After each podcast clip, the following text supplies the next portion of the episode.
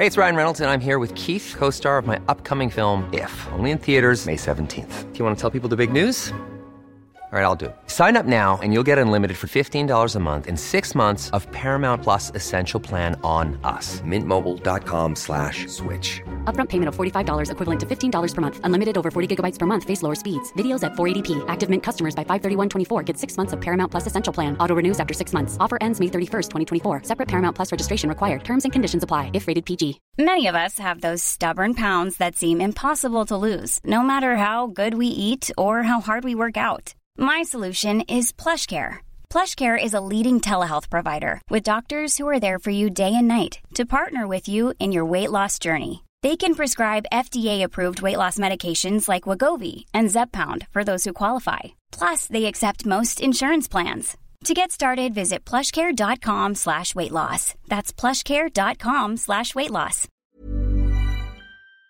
Morning, morning, morning. I hope you're well. It's a very foggy morning out there. It's Gareth O'Callaghan once again for PJ, who's taking the week off, and he'll be back with you next Tuesday.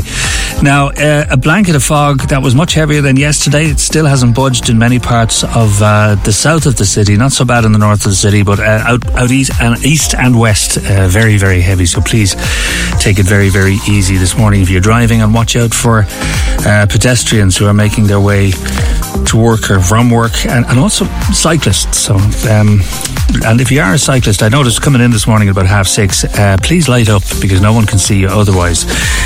Lots in the newspapers. We'll come back to that very shortly. But as you know, for those who've been affected by the horrendous flooding, the devastation caused to homes and businesses in uh, particularly East Cork and also in parts of Glanmire over the last week. Last Wednesday, it's hard to believe that uh, we're going on for almost a week now since the disaster struck so quickly and so violently.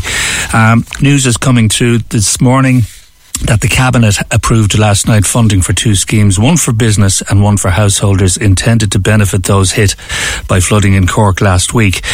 So it's great to be able to tell you shortly that we have some great news. Uh, I'm going to be talking to Minister Simon Coveney in a couple of minutes' time. Uh, but yesterday we had a harrowing conversation with Ashling McAvoy about the devastation caused to her home in Glanmire by Storm Babette last week. She has been journaling about her experience and wrote these words down in recent days. A house is merely a structure. A home is a special place. To have it stripped from you leaves a deep impact that people don't realise. Think of all the memories you have in your life. The backdrop to your life washed away. Your downstairs is now wiped out in an instant. A lifetime of work, attention, and care wiped out. Now you must start to a rebuild process that took years to complete in a matter of days. After four days of cleaning sewage and sludge out of my house, now the builders have informed me that the walls need to come down due to internal dampness. So I watch my husband, crowbar in hand. He pauses and he turns and he hands a neighbour the crowbar and he says, I can't do it and he passes him the crowbar to start off the floor. In our hearts, we know many of our loved possessions are gone, and we desperately try to salvage what we can because we don't know where we can find the means to replace them. Spend gathering quotes and photographing lost items and agonising about how we will ever put the pieces of this jumbled jigsaw back together still haunt us from, from our past experiences. If you don't have insurance, you get the pitiful glance that, that crushes your last bit of dignity as a realization that, that you are now a charity case. If you're insured, you have a long battle ahead with your insurance company. The last time, everything underneath our worktops was destroyed. Everything above the worktop was perfect. Now, what do we do here? Because essentially, we're covered for half a kitchen. So, how do you match half a 20 year old kitchen with half a brand new one? The stress is just overbearing. On the other hand, if you've no insurance at all, well, where do you even start now? Yes. Okay, because you can dry out a damaged, smelly couch and, spray it with air fresheners, or, or you can sit on the floor. Like the choice is yours. and your normal life, your ups and downs will still be there waiting for you. Like there is nowhere to hide. And you know, as that saying goes, until you walk a mile in their shoes, you you just don't know. That's Ashling McAvoy from Glanmire, who we spoke to on the programme yesterday morning, and there has been such an incredible outpouring of both gratitude and also uh, support to Ashling. Gratitude from so many people who just felt she put the whole thing so perfectly for them. Uh, they're so devastated and so distraught that they can't find the words to describe the destruction to their homes and consequently to their own lives.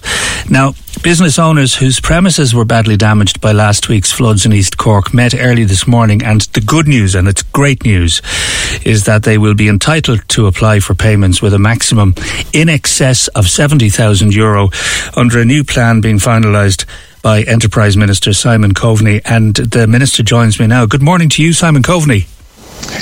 Uh, good morning, Gareth. Thanks for having me on. And it's it's it's heartbreaking listening to Ashling there, and, and um, having met some of the both business owners and people in their homes in in Midleton uh, last week. Um, it, it's um, she's not the only one who's devastated, um, and as a government, we need to respond quickly now to get financial support to people as fast as we can, so that they can start putting their homes and businesses back together. What, and, were, you, what uh, were your first impressions, Minister, when you saw the destruction last week? Oh, look, I mean, like I've been in politics for 25 years. I've never seen a level of destruction um, from flooding that I saw in Midleton last week. Um, and I've been to lots of different floods at different times, uh, including in my own town in Carrigaline, um, um uh, uh, over you know over the last 20 years or so. But i mean the the the scale of the destruction and i know it's similar uh, for for some uh, in in glanmire as well.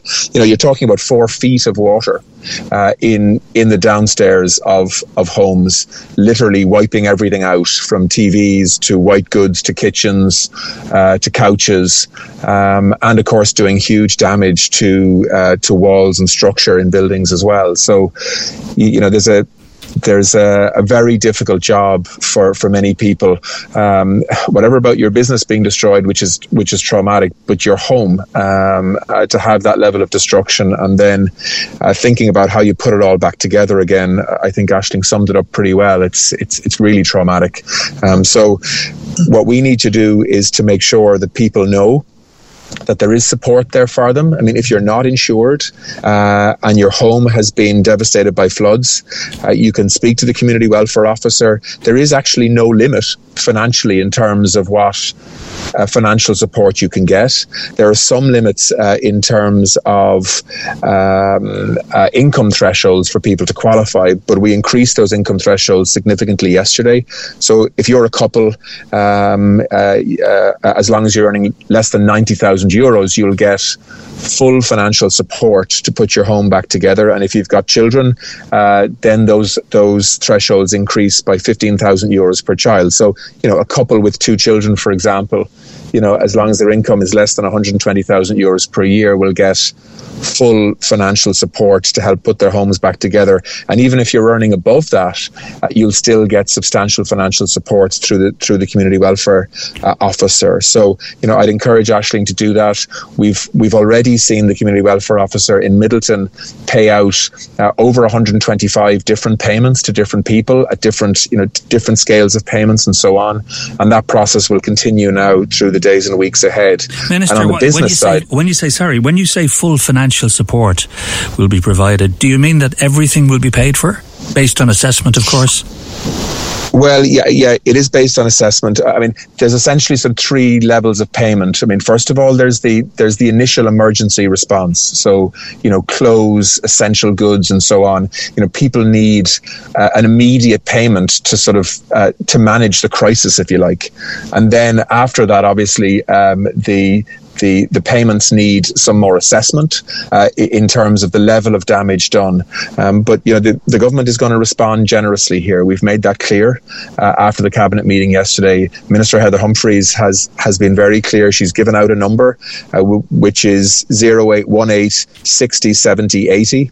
Uh, that's what people uh, who have, you know, difficult circumstances in their homes uh, after this this flood, um, that's the number they should call, and they will get assistance. And we'll try to make sure they get assistance quickly. As I say, uh, those payments have been flowing for a number of days now. Uh, we've had people out knocking on doors in Midleton um, to actually try to reach out to people rather than to to wait for them to call. Uh, and um, and on the business side, uh, we've we've signed off now on a new enhanced business scheme. Um, so you know, if you're a business owner that's hit by by floods over the last number of years, uh, you would have been able to apply through the Red Cross for a business support scheme that, that would have given you 5,000 euros sort of upfront uh, as an immediate payment to sort of get you started in terms of repairs and taking out carpets and floors and skirting boards and so on that floods will have damaged. And then you can claim up to 20,000 euros on the back of an assessment uh, that's uh, you know inclusive of that 5,000 euros to try to put your business back together. That's the, been the standard scheme that's been there for the last number of years, and it's been used in different parts of the country. And the Red Cross have got a lot better at administering that quickly. Um, yesterday, we signed off on an, on a new enhanced emergency business flooding scheme because the truth is that a lot of businesses have a lot more than 20,000 euros worth of damage. Uh, certainly, the ones ones that I've seen um, uh, on the main street in Midleton, and indeed others, including uh, uh, um, sports and community complexes as well. If you take Sarsfields, for example, in, in, in Glanmire, probably hundreds of thousands of euros worth of damage, and we're going to help them put that club back together.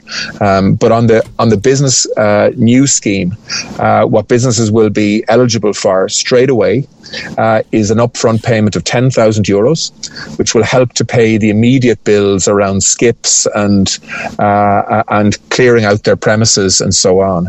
And then on the back of of, of an assessor doing their work, uh, we, uh, businesses will be able to claim up to 100,000 euros of supports through the Red Cross scheme, which is funded by my department. So you get um, the, you, you, you, qualify automatically for the 10,000, then that's not yeah. subject to an assessment? Yeah, yeah, so so so, so so so businesses should go on to the Red Cross website, which is redcross.ie.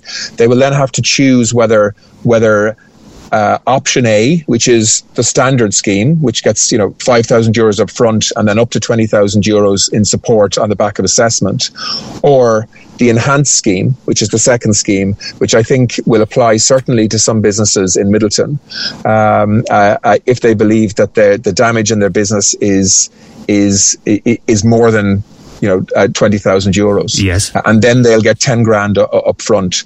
Uh, I will say that, you know, we've obviously got to make sure that we spend money appropriately here. So if you apply for the enhanced scheme and get 10,000 euros up front quickly, there will be a sort of a post assessment uh, to make sure that that there's more than 10,000 euros of damage done. I think we have to do that from a prudence point of view. But trust me, the whole trust of this is getting money to businesses quickly to get them back up on their feet as quickly as we can. We know that we're leading up to Christmas, which is the busiest time of year for a lot of retailers, a lot of cafes, a lot of restaurants and pubs and so on. So we want to get them back up and running as quickly as we can. And as I say, there's up to 100,000 euros of financial supports now to help them do that because we recognise that the, the flooding, particularly in Midleton, was devastating um, uh, to to businesses, uh, and and the state needs to be quick uh, and provide um, uh, significant financial resources to help businesses to to recover. Um, you know, Midleton is a fantastic town. It's a market town. Uh, the community locally have just been unbelievable in the last week uh, in terms of sports clubs like the rugby club, the GAA club, the schools. They've all been in business premises, helping them to clean out uh, and support them. The government needs to play its part now, and we will do through the Red Cross, uh, and and we will get significant money into people's hands quickly uh, to help them pay for this carnage and to put their businesses back together. I, I think it's important to um, to mention here that there's a closing date for receipt of applications. That's the Friday, the first of December. That's for for the emergency business flood relief scheme. Now you were saying that the scheme is broken. yeah, that's the two schemes. Two yeah, that's, right. yeah, yeah. So, so, so, I mean, you'll probably find, for example, uh, in towns like Carrigaline and maybe Killeagh uh, and other towns that did have flooding, but didn't have sort of a devastating impact from that flooding those businesses should be able to apply for the standard scheme. Right. Uh, and there may be uh, uh and there may be some businesses uh, in Midleton that weren't badly hit, and you know, five thousand euros or up to twenty thousand euros will get them back up on their feet.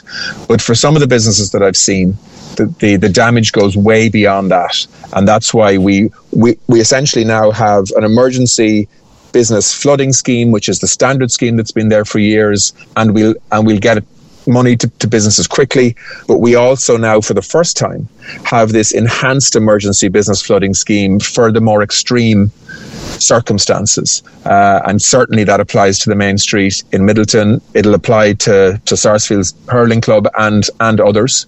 Um, uh, and, and as I say, we want to get money out quickly. That's what the 5,000 or the 10,000 euros is about. Uh, there's no audit needed for that. There'll be a sort of a, a post checkup for the 10,000 payment, but that's not going to be overly cumbersome. And then the Red Cross has already lined up a panel of assessors that they can get on the ground quickly uh, to make sure that the that the bigger pay, payouts for businesses that that need that in terms of their stock and in terms of uh, getting their buildings back into into shape uh, that that can happen as quickly as possible and how, you know I've spoken quickly, to the how quickly is that is that in a matter of days is it a couple of weeks well I hope I, I hope we'll be able to get the initial payments out within a matter of days. Uh, and then obviously we'll need to get you know professional assessors into businesses. Um, so I would I would say to businesses, look, make sure that you keep photographs of what happened and as many records as you can, so that when the assessor comes, you can go through what the business looked like pre-flooding and what it looks like now, and the cost of actually um, the repairs and refurbishment of the of, of, the property. And you know, the assessors will be asked to do a professional job, of course, but they'll be asked to do it quickly so that we can get payments out as soon as we can through the Red Cross system. And you know, I've spoken to the new CEO of the Red Cross. She's a very competent person. Um, the Red Cross have been doing this for years, and they're anxious to to do this as quickly as they possibly can, um, so that we can actually get Midleton as a town back up on its feet as soon as we can. And indeed, the other business premises, predominantly in East Cork, but also other other parts of Cork and to a certain extent West Waterford as well, uh, that have seen significant damage. You know, this is, um, you know, there's a separate issue then in relation to insurance um, that obviously, you know, the government has a responsibility to address. Um, and, you know, if you look at what um, uh, we have funded as a state in terms of flood protections in County Cork in recent years, uh, you see you know, a dramatic improvement in the flood protection for certain towns. So Mallow, Fermoy, Bandon, Clonakilty. You, you look at what's happened in, in in Douglas in the last number of years. There is a reason why none of these towns and communities were flooded badly last week, and it's because they have comprehensive flood protections that cost tens of millions of euros, yes, but also protect businesses from the kind of carnage that we saw last week. So clearly, Midleton has to have a comprehensive flood protection scheme put in place. But uh, we've been working were, on that. They were guaranteed that back in 2015. yeah. nothing unfolded, nothing happened. Well, well, well, sorry, things have happened. I mean, like we've spent over a million euros in terms of minor uh, uh, improvements in and around Midleton. But but you are right. The main scheme, uh, we'd like to have had it done by now. Uh, it'll be going to planning uh, for the scheme uh, in the first quarter of next year, and that is a very significant scheme. Uh, and we're committed to trying to fast track it to get it done. But as people will know, we do have to go through planning processes and so on. But I, but obviously, we need to try to fast track that that scheme so that we can give the kind of protections that towns like Mallow and Fermoy and Bandon and Clonakilty have today to Midleton uh, in the future. Uh, and uh, the sooner we can get that done, the better. Because until that happens, I think it will be very difficult for many businesses to get flood insurance. Um, uh, and we need to work with the insurance industry, obviously, because the state can't simply pick up the tab every time there's flooding. Um, but certainly for businesses that don't have flood insurance and can't get flood insurance, we need to be there uh, and uh, provide the kind of schemes that we signed off yesterday in government to make sure that businesses get the support they need when they're you know, when they've been hit mm-hmm. uh, in a dramatic way, like they were last week. Uh, just let, us come right back to the, the current crisis. Uh, you're saying that the initial payments of up to five thousand will be available within a few days.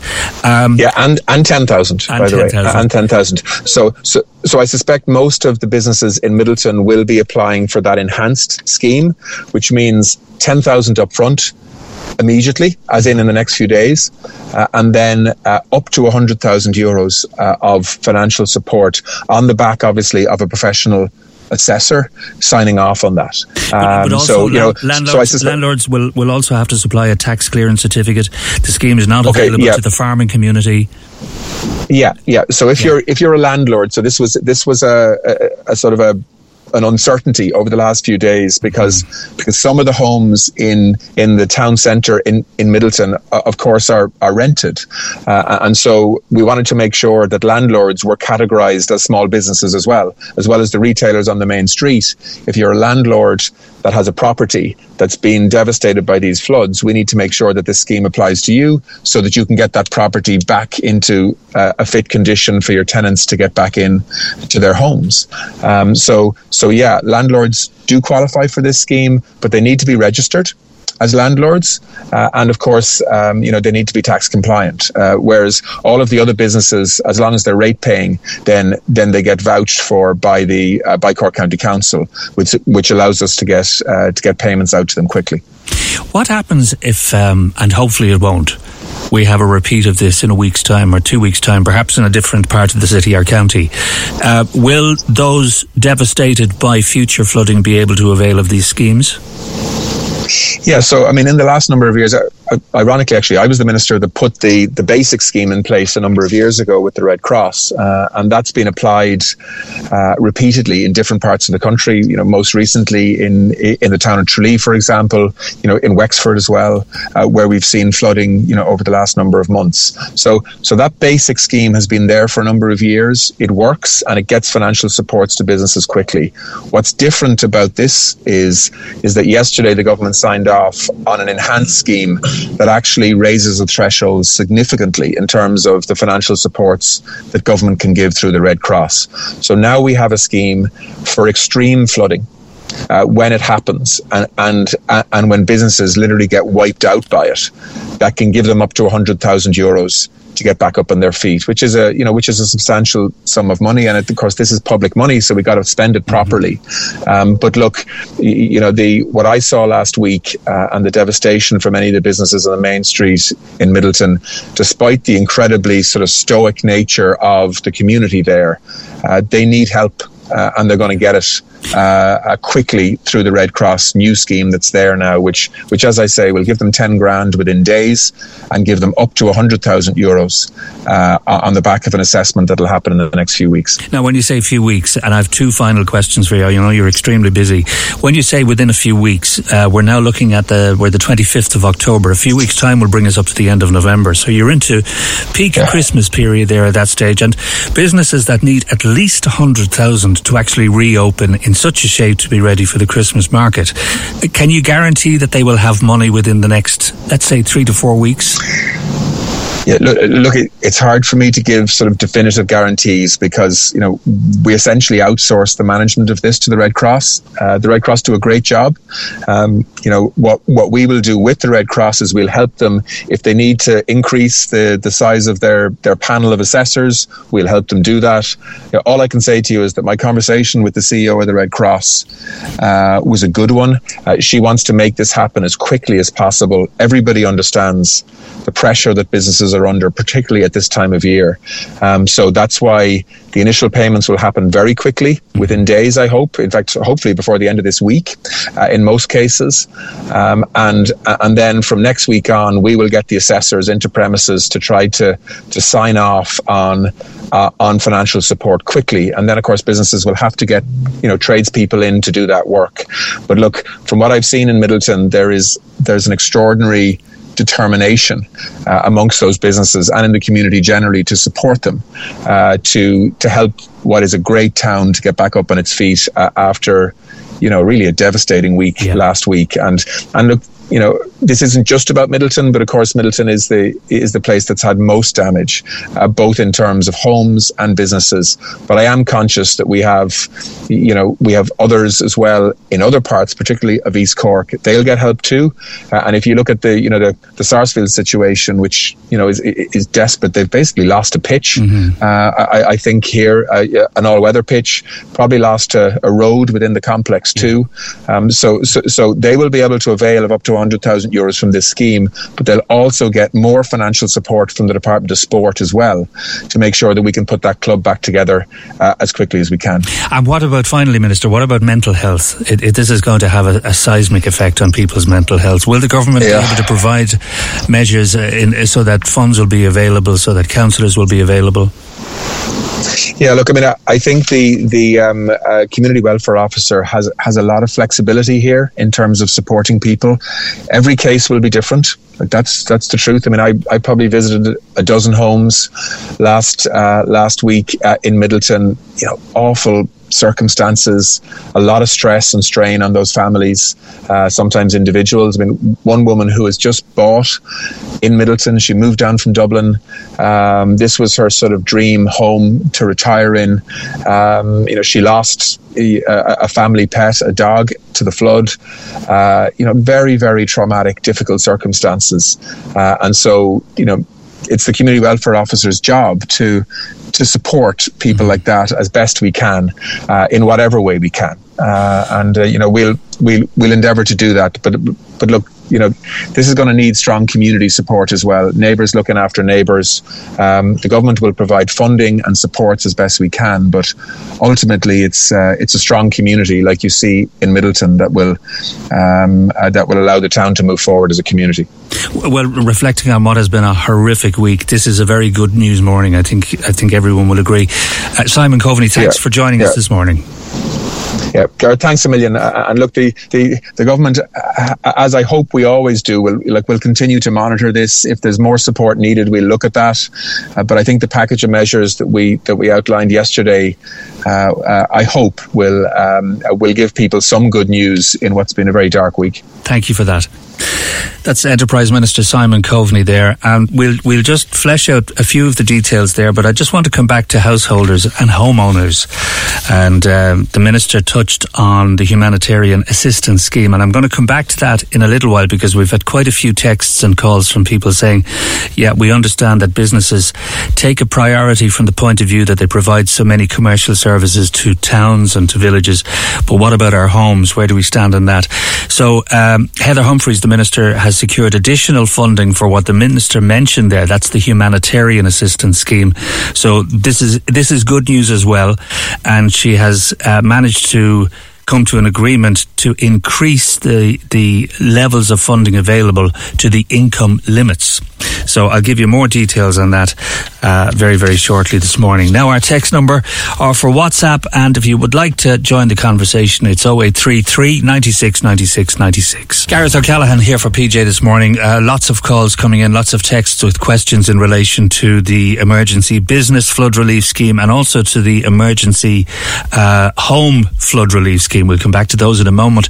Dr. Mike Thompson from Midleton lost almost 100,000 euro worth of equipment that was damaged in the space of about 24 hours last week. He attended a meeting of business owners this morning. Mike, good morning to you. Does this support go far enough? It is a good news day for uh, for a change. Morning, Gareth. Hope you're well. Good. Uh, the announcement, the white smoke yesterday, was a very, very welcome announcement. Um, we are very grateful. I would remind folks that at this time of the year, tax bills are being filed. People are having traders credit for Christmas stock, and and uh, there's lost income. We people are paying back loans from previous upgrading. So the, the amounts um, are very high, they're very welcome. But for the vast majority of traders, this will not get us back to where we were seven days ago. Um, but it is a very, very good start, and we welcome it. And we hope now that the progress of the of the enhanced scheme will be efficient and quick. I suppose. Um, this morning, Gareth, there was over 100 traders, professions, and service people in a local restaurant. It was standing room only. Um, lots of energy and at times open emotion was in the room. Um, but there's a wealth of experience and, and logic and, and passion in the in our town, and that was represented at the meeting. So I suppose we distilled an agenda and we have an outline of some plans which include short term, medium, and long term. But just listening to Minister Coveney there, the, the one fear we have, Gareth, is that we, we will reset Midleton, it's 60 days to Christmas. We are cleaning. We will reopen. We would ask for people's support. But this could happen next week, next month, or next year. And we are urging and asking the government to introduce a scheme for areas that cannot, to no fault of our own, get flood insurance. I pay the same insurance as every other trader in the country. I just do not have the benefit of a flood defence plan. We're asking central government to underwrite until we have our flood defence plan in maybe six or seven years, that they would underwrite any future flood losses. The businesses in Midleton are the engine of this town. I certainly feel for the homeowners. Um, but 150 businesses, if Midleton was to be affected like it was again last Wednesday, it will not survive as a town. That's the stark reality. Where, where do you start in, in terms of when I look at the, the, the health centre there and I consider what 100,000 euros worth of medical equipment would be? How are you coping without that equipment as a doctor, Mike, as a team? Yeah, so we've relocated to my sister-in-law's beautician's premises, 100 metres away, very kindly, and we're up and running. We have three rooms, we have two doctors and a nurse going and secretary. It's very makeshift. We're at about 20, 25% of capacity. We are seeing the urgent stuff that is presenting. Again, reminding people that that that we are open.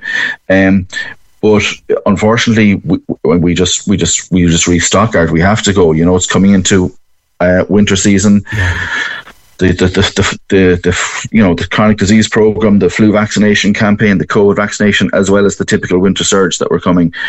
Um, and again, we need to keep people out of the emergency department. And I do think when all when, when Taoiseach, Taoiseach, Mr. Coveney, Jack Chambers, all the local politicians, it, it actually hit them. You could see it in their eyes that they were actually, you know, the drone pictures of Midleton last week. It was just brown. Um, up to three and a half feet. So they do they do understand the need, not just for my as a health practice to go in because there was fifty percent of the practices were wiped out. Three of the six practices were going. Um, the dentists, the pharmacists, the solicitors, the trade, it's all knock on guard. So everyone was affected equally. Um, so very, very welcome for the white smoke yesterday. We hope now just to get on, get the assessors in and move on. Um, but we need in the short term or medium term central government to underwrite that if this was to happen again. Because people, no matter the government injection of cash yesterday, will be taking out personal loans, will be getting bank credit, um, will be warehousing debt. If this is to happen again in a year or two's time, it, yeah. it's you know, it doesn't bear thinking about, Gareth. Now, Minister Coveney said that, well, from what I gather, when I asked him the question, if this happens again in two weeks' time, two months' time, will the same funding be available to businesses? He said yes. But I'm just wondering, Mike, if, the, God forbid, if the same happens to, to the businesses there that have been hit so hard last week, um, there are no guarantees here. And some people tend to say, well, let's, let's not think of that. But I think it's very important that we do think of that because we have to prepare for the future. And if we don't, the government won't. Absolutely. And, and, you know, the public may be listening. There will be probity with these funds. I would imagine that what people are going to get will be a fraction of their annual tax payments that mm. they're paying. So this is only money coming back into the community.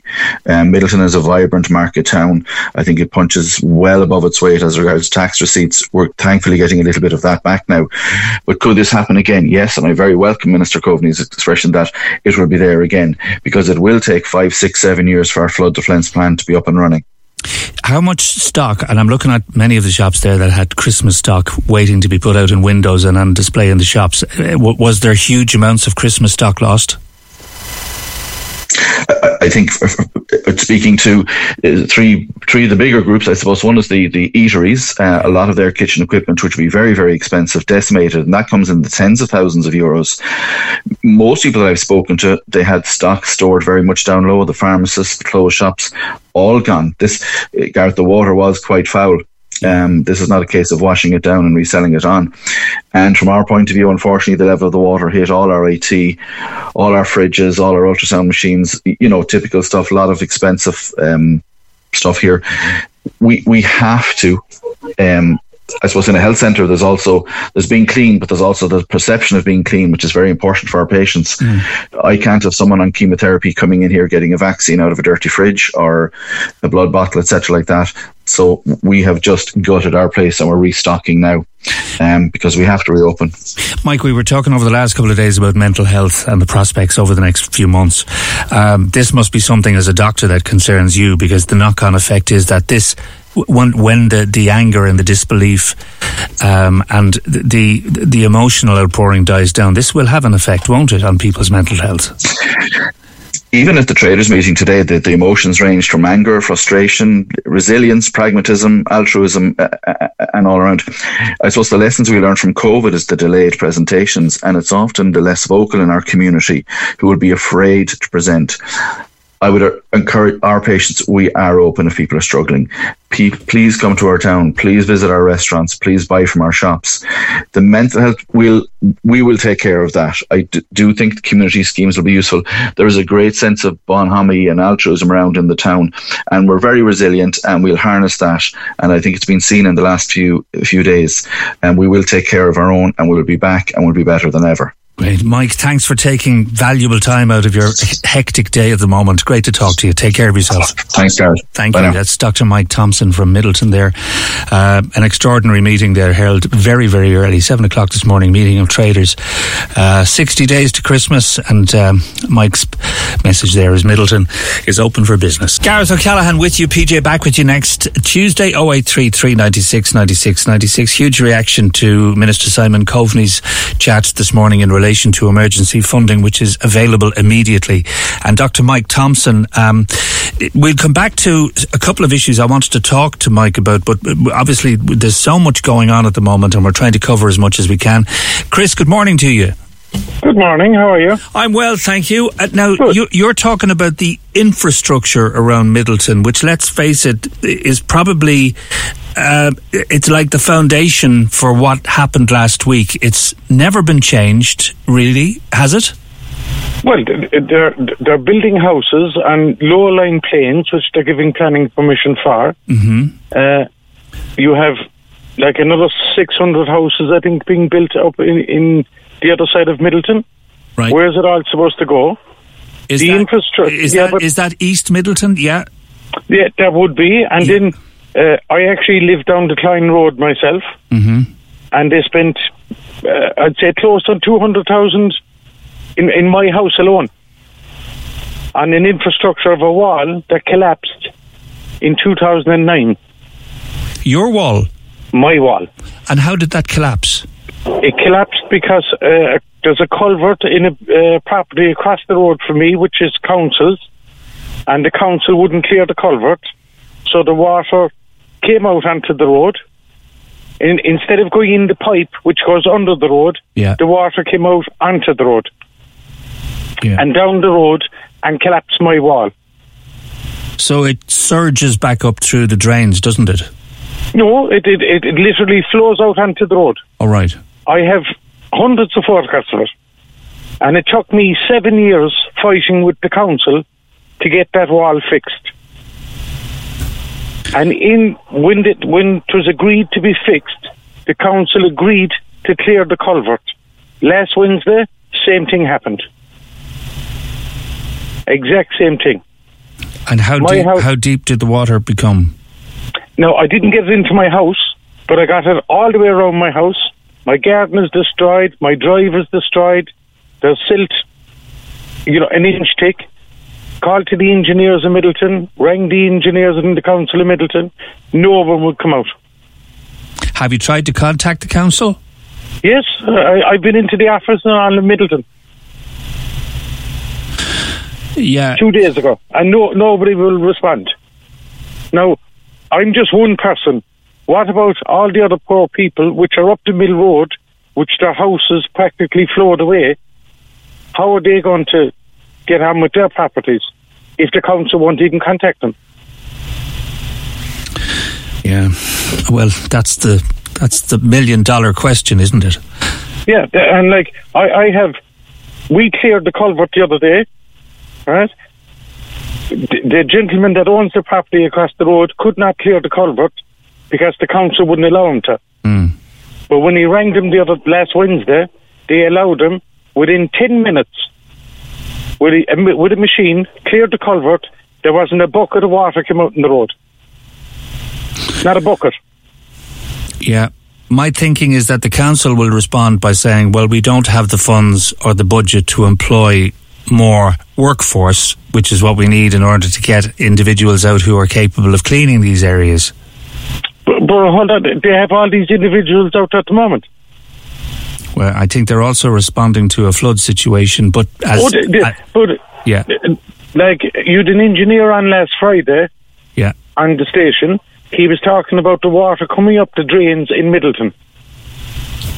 The water was coming up the drains in Midleton because they had a drainage company clearing the drains down near Ballinacurra, which allows the water then to flow. So that's how the water will gurgitate up through the drains.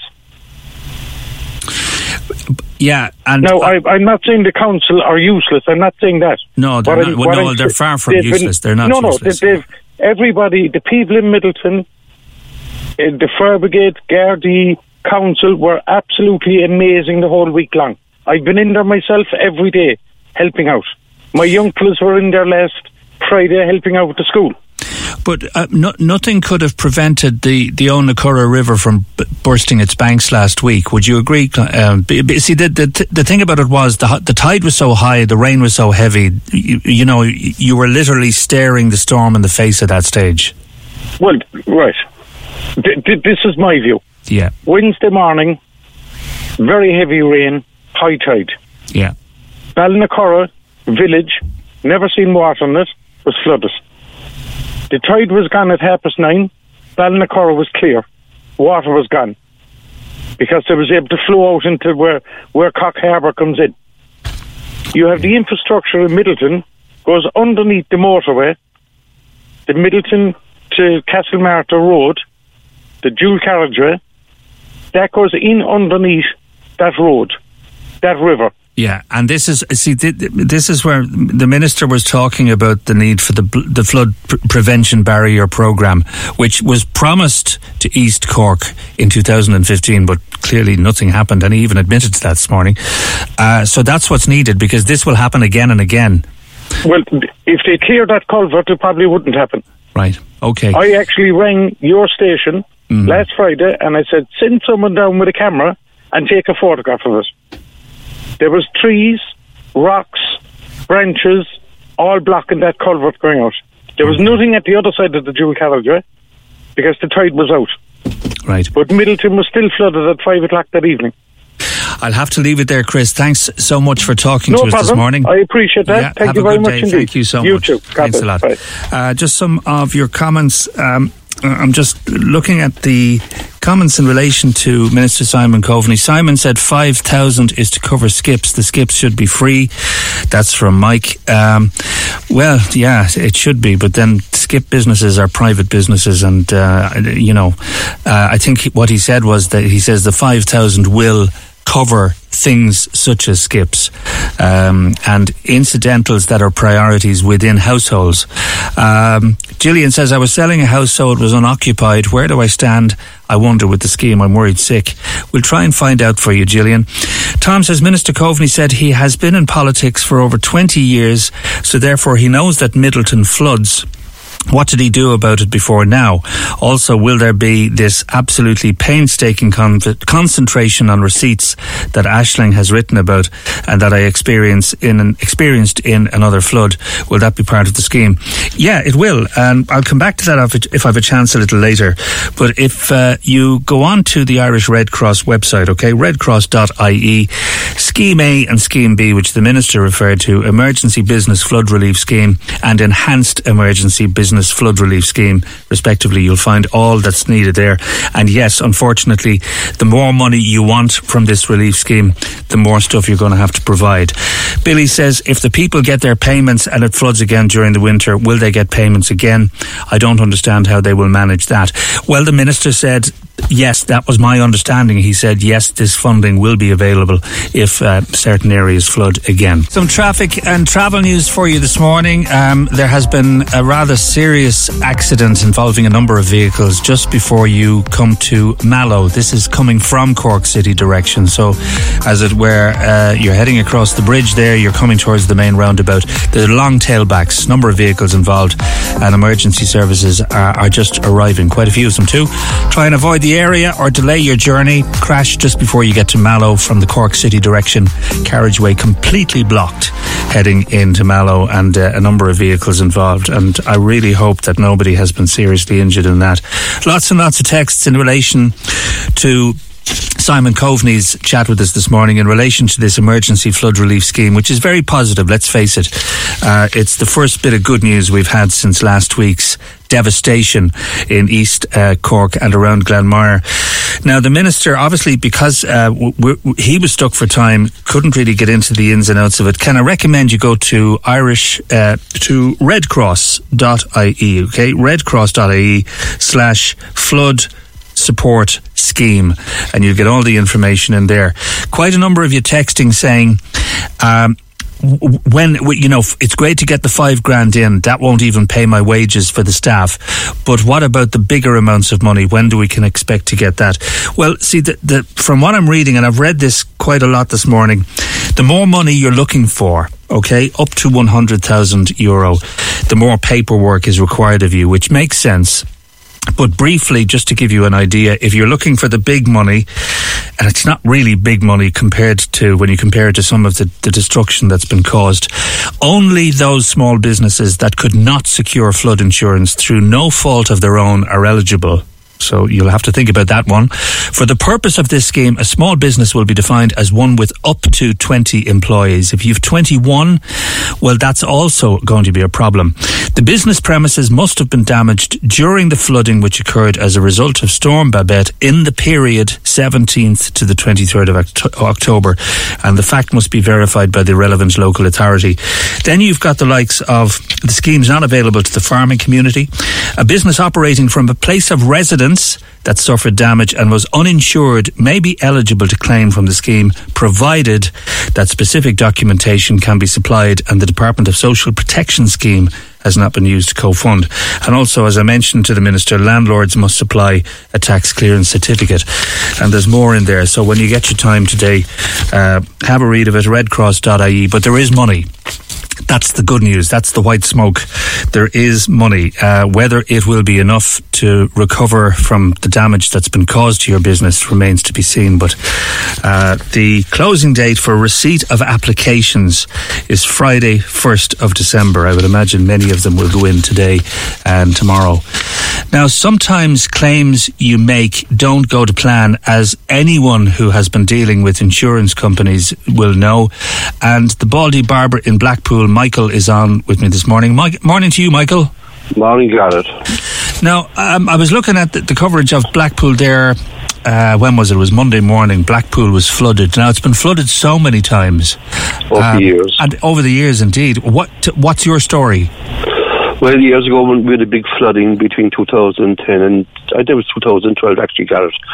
The, the place was destroyed, and um, there was an engineer doing a big put a pub across the way, and I didn't know what to do. We were destroyed, and next um, the engineer took on my mantle. So lo and behold, there was a claim for forty nine thousand uh, for my shop and it would be I'd be closed for four to six weeks. So unfortunately, I didn't go and get legal advice, right? Mm-hmm. So all I want to do is just wash up and get out, get back into work as soon as I can.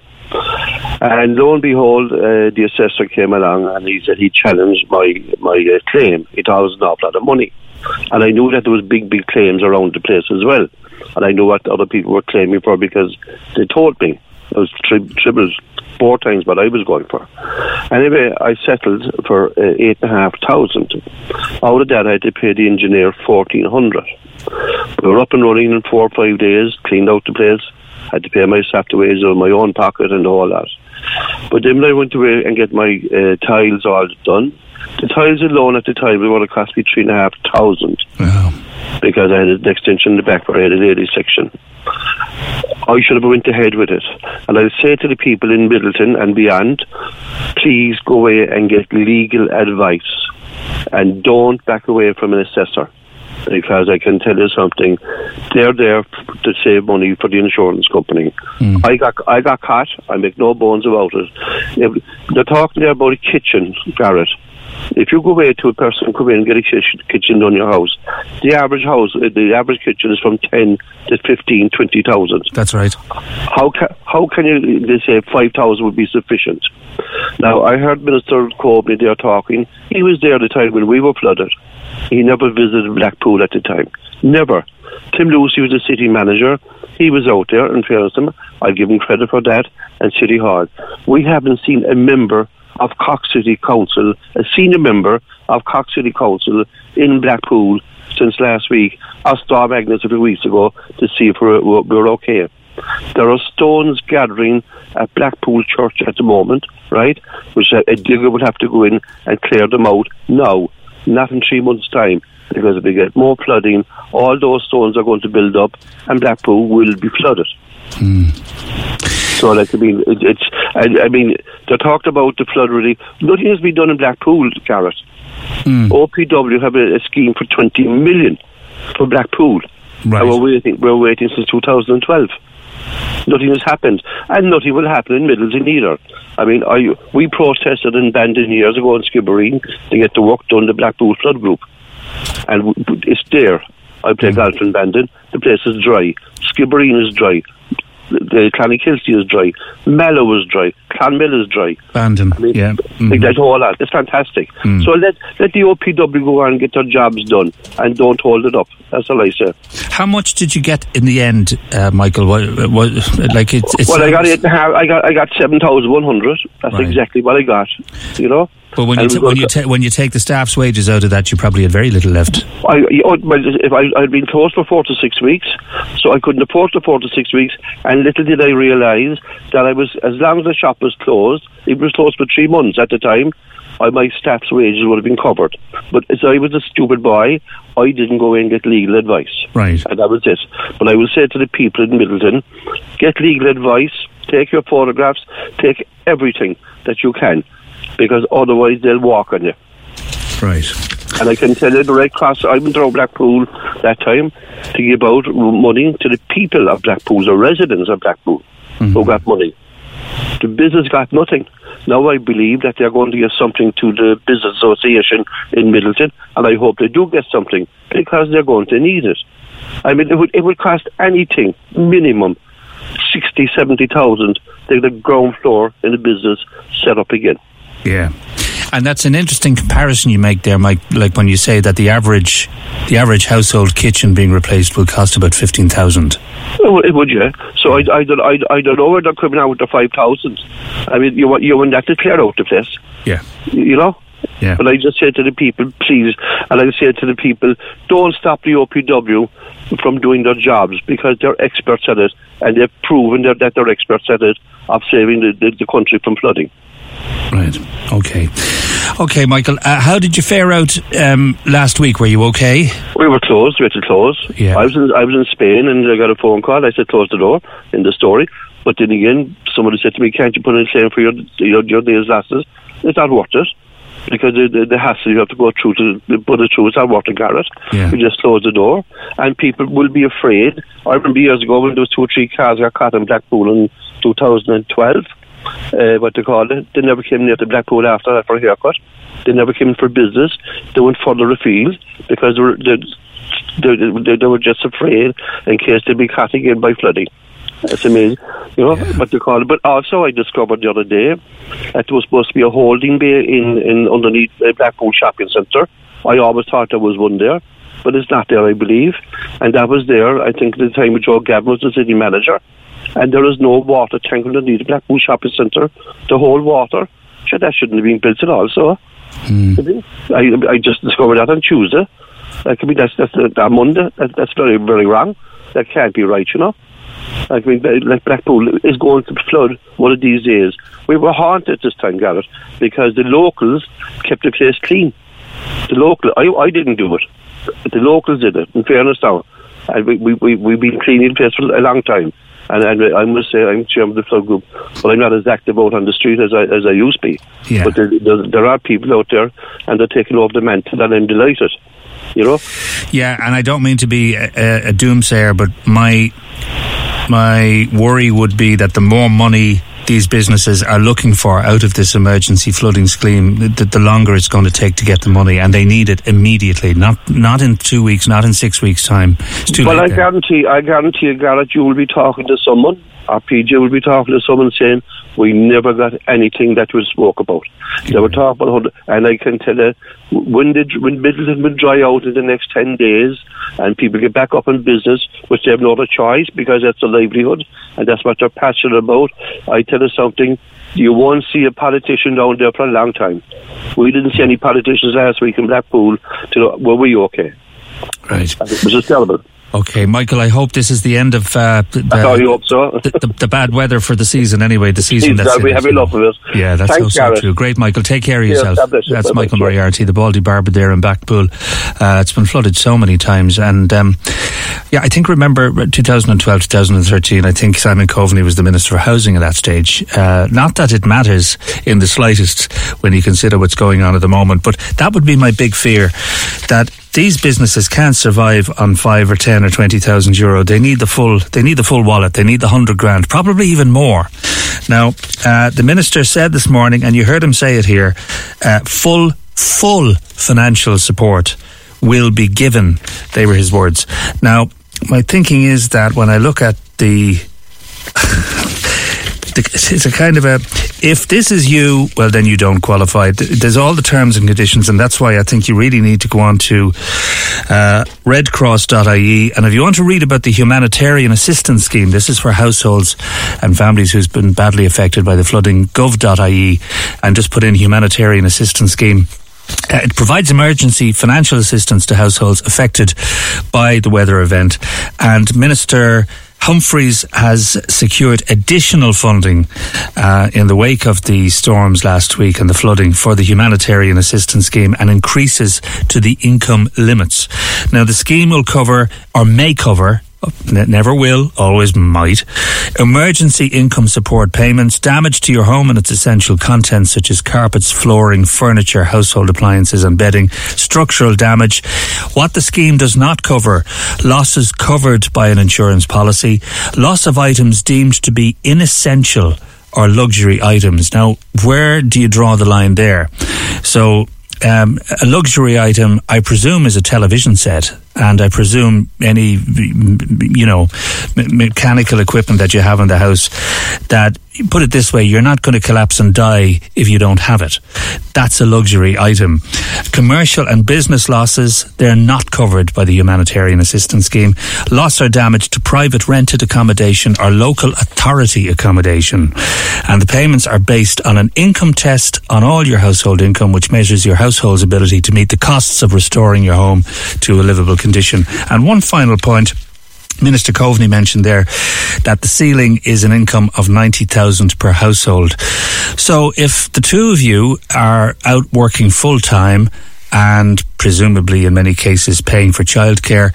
So that's 90,000 between the two of you. Let's split it down the middle, 45, 45 each, uh, joint tax assessment. So you're probably coming out with uh, about 60, 62, 64,000 euro a year.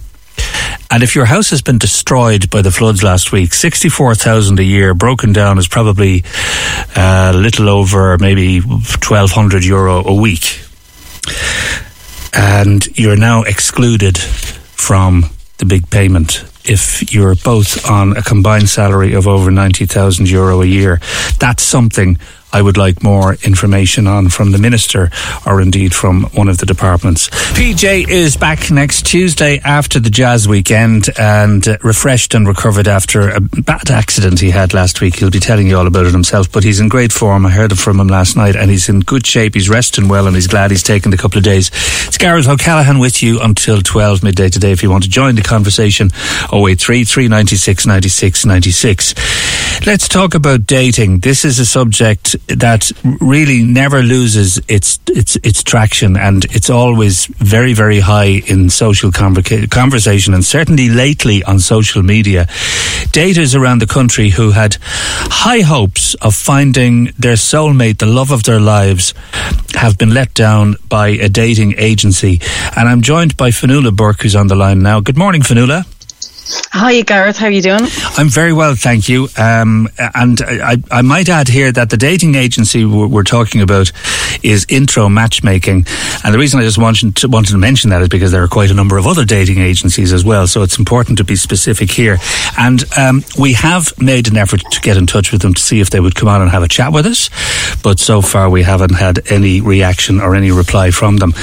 So um, tell me, you, you, tell me, you you were impacted. So tell me your story. Yeah, so I joined Intro about a year ago now. Um, I thought about it for a full year before I even joined. Um, I had kind of been completely broken down, really, by online dating. as as as many people say nowadays, online dating is completely soul destroying. Mm. So I thought that by joining an agency, and one of the most prominent agencies that um, I might find a person who is like really well suited to me.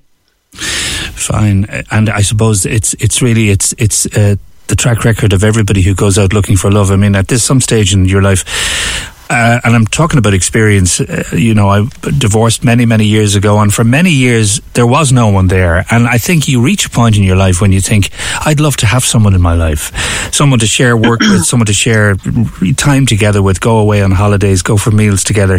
The simple things in life that are not quite so simple when you're on your own. So, totally, yes, yeah. yeah. So tell me then, you you approached the agency and you said, "Can you fix me up with hopefully the love of my life?"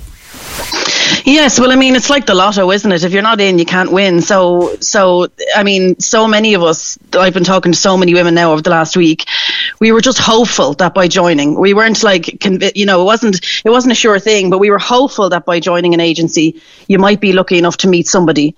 Um, I joined a year ago now, and in that year, I've literally only had one date and that one date I did get, I had to I had to chase them up for it. I had to I had to contact the company frequently. Um, in fact, three months passed after I joined. I didn't hear a thing from the company. Um, I contacted them myself, wondering as it got closer to Christmas, um, you know, was I ever going to hear from them again after handing over quite a lot of money? Um, it's, my, it's, my, understanding, Fionnuala, that you meet with someone from the company to discuss, you know, trends and likes and dislikes and that. Isn't that true? Uh, yes, but I think COVID had an effect there. So, so obviously, it's a kind of like a video call now. Yeah. So you have video induction. And we um, it was we, a good we, hour long. We, we, won't mention individual names, but sorry, go ahead. No, Just, no. So it was a, a Zoom call. yeah. Yes, it was a Zoom call with, with one of the agents, and it was very in depth, and I felt really positive after it.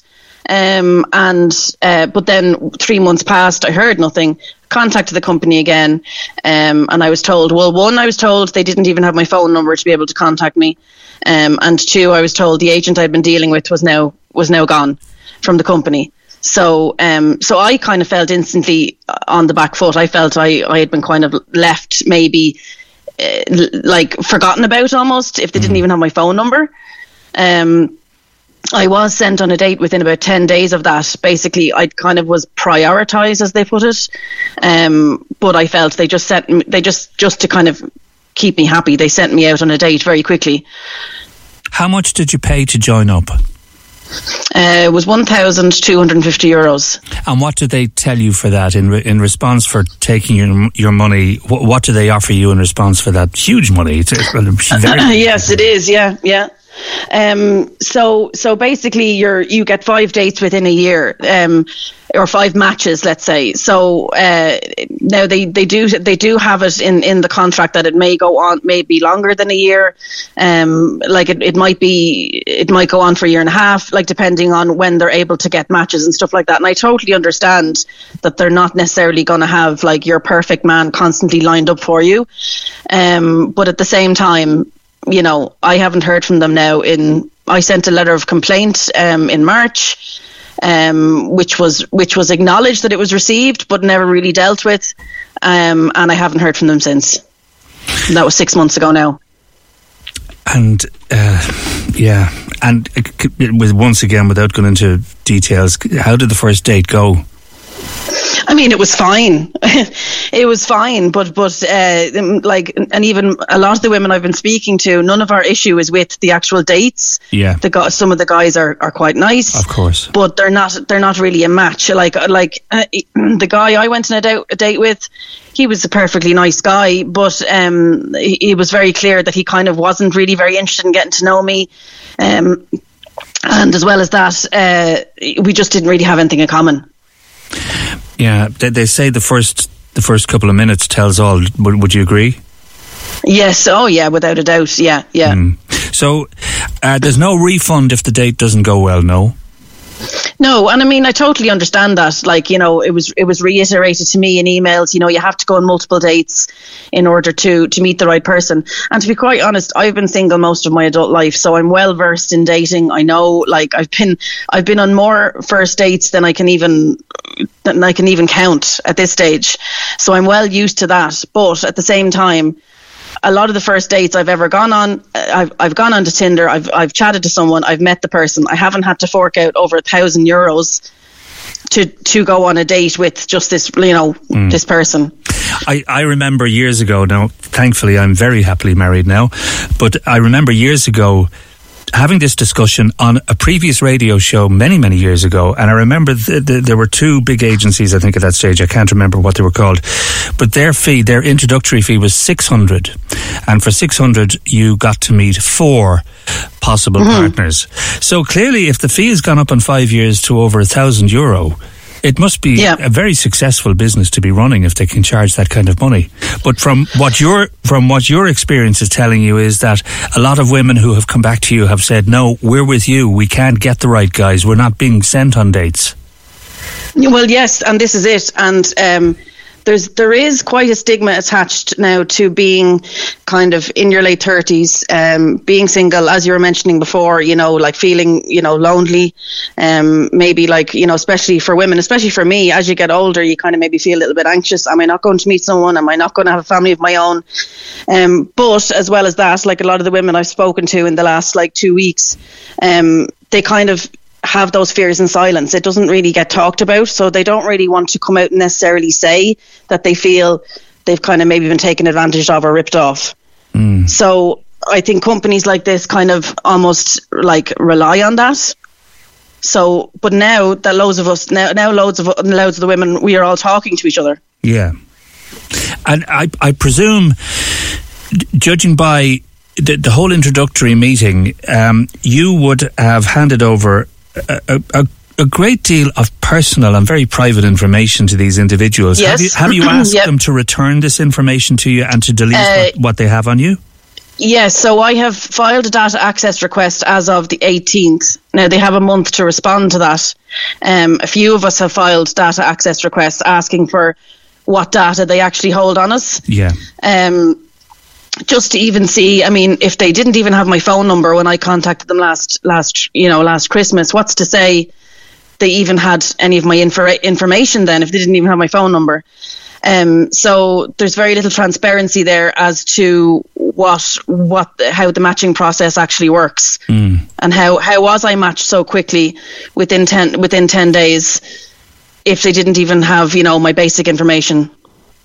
And the contract that you signed, um, what did that legally bind them to, and what did it legally bind you to? Um, well, it's legally binded them to to five matches. Right. Um, and it's legally binded me, I suppose, to um, to never getting my money back. You know, mm. really. Um, so a few of us have been proceeding with like the small claims court um, a few of us have filed uh, within the last within the last week or so since um, we, um, an article we've been um, or there's been a few articles that have come out in the press in the last few weeks. So from that, a few of us have kind of um, banded together and kind of been, you know, chatting and communicating with one another. Yeah, and the small claims court they will they'll they'll obviously uh, try to take care of your interests if the claim is no higher than two thousand euro. Am I right? Yes, yes, yeah. that's correct. Yeah. Now I know um, Anne Murphy and the Examiner newspaper have contacted Intro a couple of occasions for comment, but they're not commenting at this time, and we're also making efforts today to contact them uh, to mm-hmm. get their thoughts on the story. Uh, now, they've been on the show previously, and I know they've been on the Late Late Show previously. Yes, they have, but, yeah. Um, one, one particular woman who spoke with the examiner took a claim to the small claims court and was successful in securing the remaining four fifths of the payment she made to Intro. Despite signing mm-hmm. a contract for five introductions, she only had one meeting. She recalls yep. that when she joined the agency, her mother was willing to help her meet the membership cost because she wanted her daughter to meet the love of her life. And what parent doesn't? But instead, yes. she says it was a waste of money. Um, do you feel the same? I do. I mean, and and and even six months ago, when I sent a letter of complaint, that was my main one of my main points is that you've not only wasted my time, but you've wasted my money. Um, and time that I feel now that I'm kind of getting older, you know, is quite precious.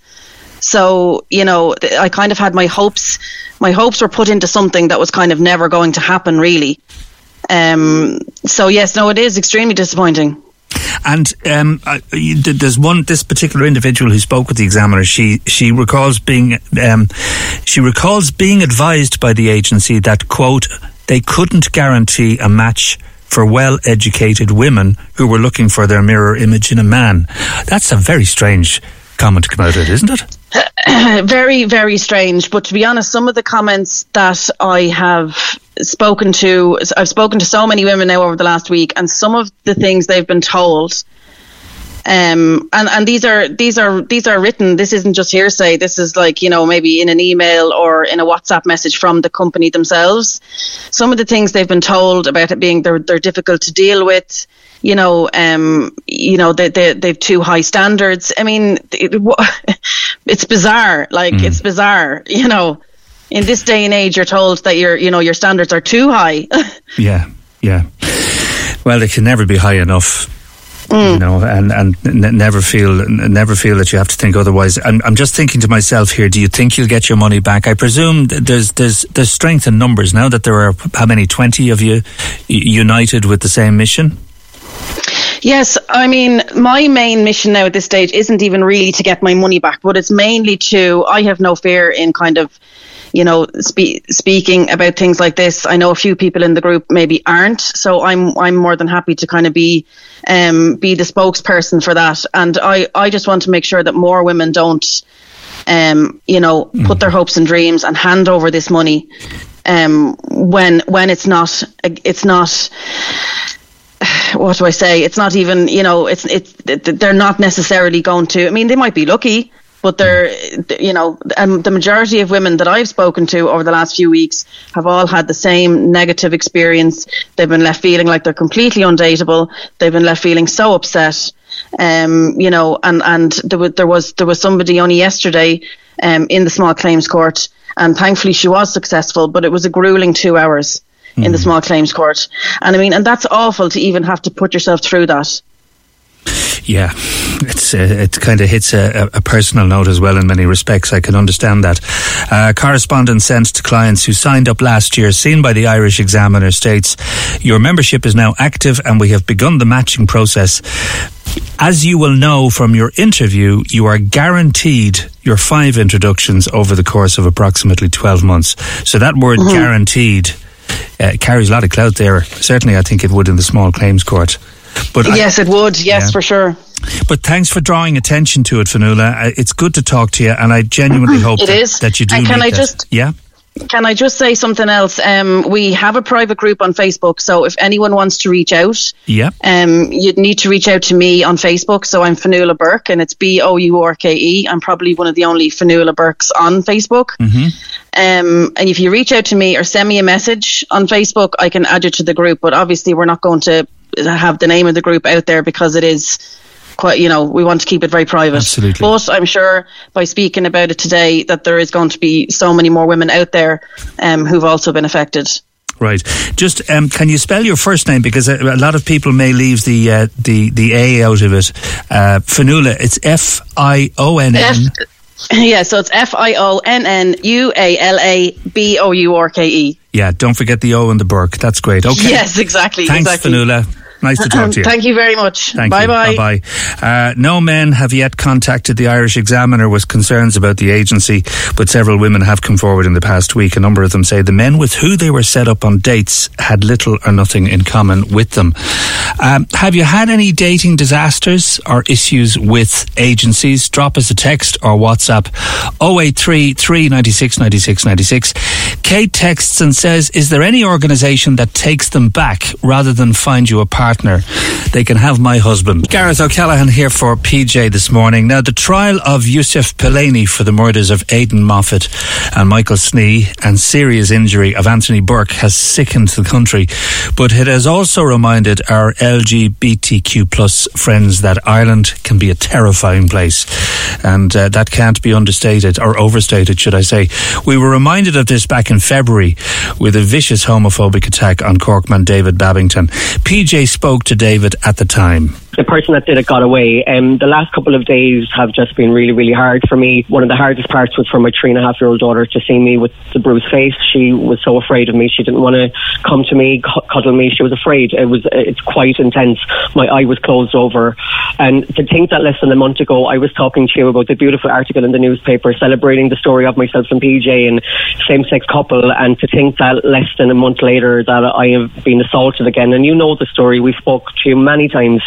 I'm just shocked that this is still happening on our streets of in Cork. I'm a confident, flamboyant man, and I will embrace that until the day I die. And to think that now I have to take these things into consideration, that when I'm walking down the street, I could be assaulted for being gay in Cork, it's just really hard to take. Have you, have you seen a doctor, pal? I have, I have. I've gone to the doctor. You're all everything's right, okay. are you? Everything's okay. Everything's Good, okay. good, good. I do listen. The scars will fade, you know. The but it's the emotional trauma that brings you right back know. there. You know, I know. It's very, very difficult. That's PJ there talking to Cork's David Babington uh, about his vicious attack uh, in February last.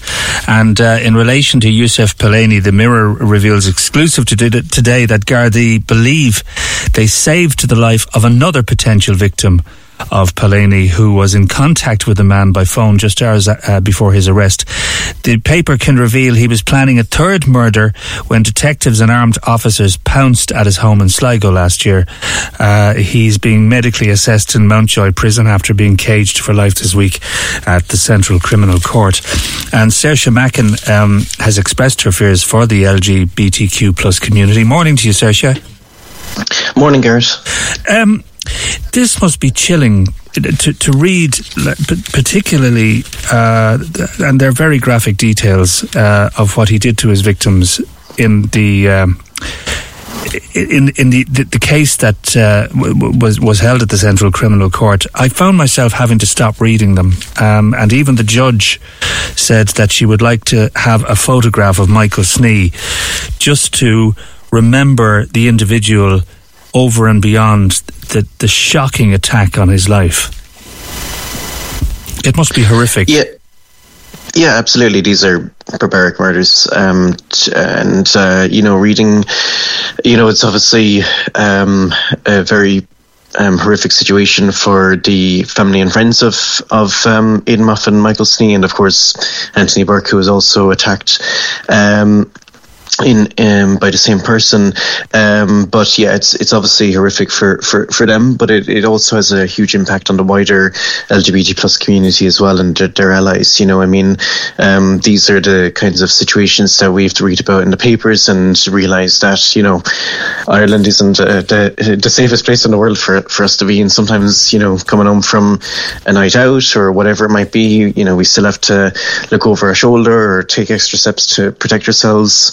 Um, you know, it could be sending her locations to a friend. A friend of mine actually was going on a date recently and um, um, uh, shared their um, find my iPhone location with me. Um, you know, different things like that. You could be sending a face picture of the person to um, you're meeting with to someone else. Those are the kinds of things that we feel like we have to do now to protect ourselves, and and shouldn't really be the case. You know, we should be able to go out and whether it's during the day or nighttime and um, meet friends without having to worry about our safety when you consider the joy of Pride during the summer, when I was just looking after the show for PJ uh, during the summertime, there was so much enthusiasm and so much to celebrate. But this has certainly set back uh, the hopes and and I suppose the happiness of so many people, hasn't it?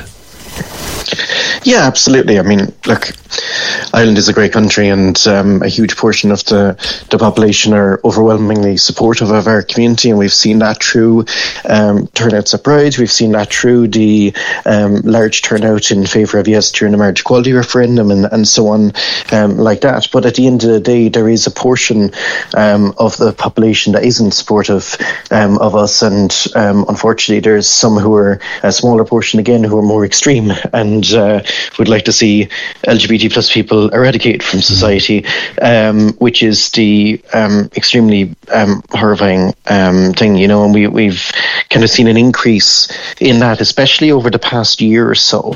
Um, you know, there's been an increase in, in hate crimes, um, but on top of that as well, we've started seeing LGBT plus um, books being attacked in libraries and in bookshops. We've seen staff being harassed.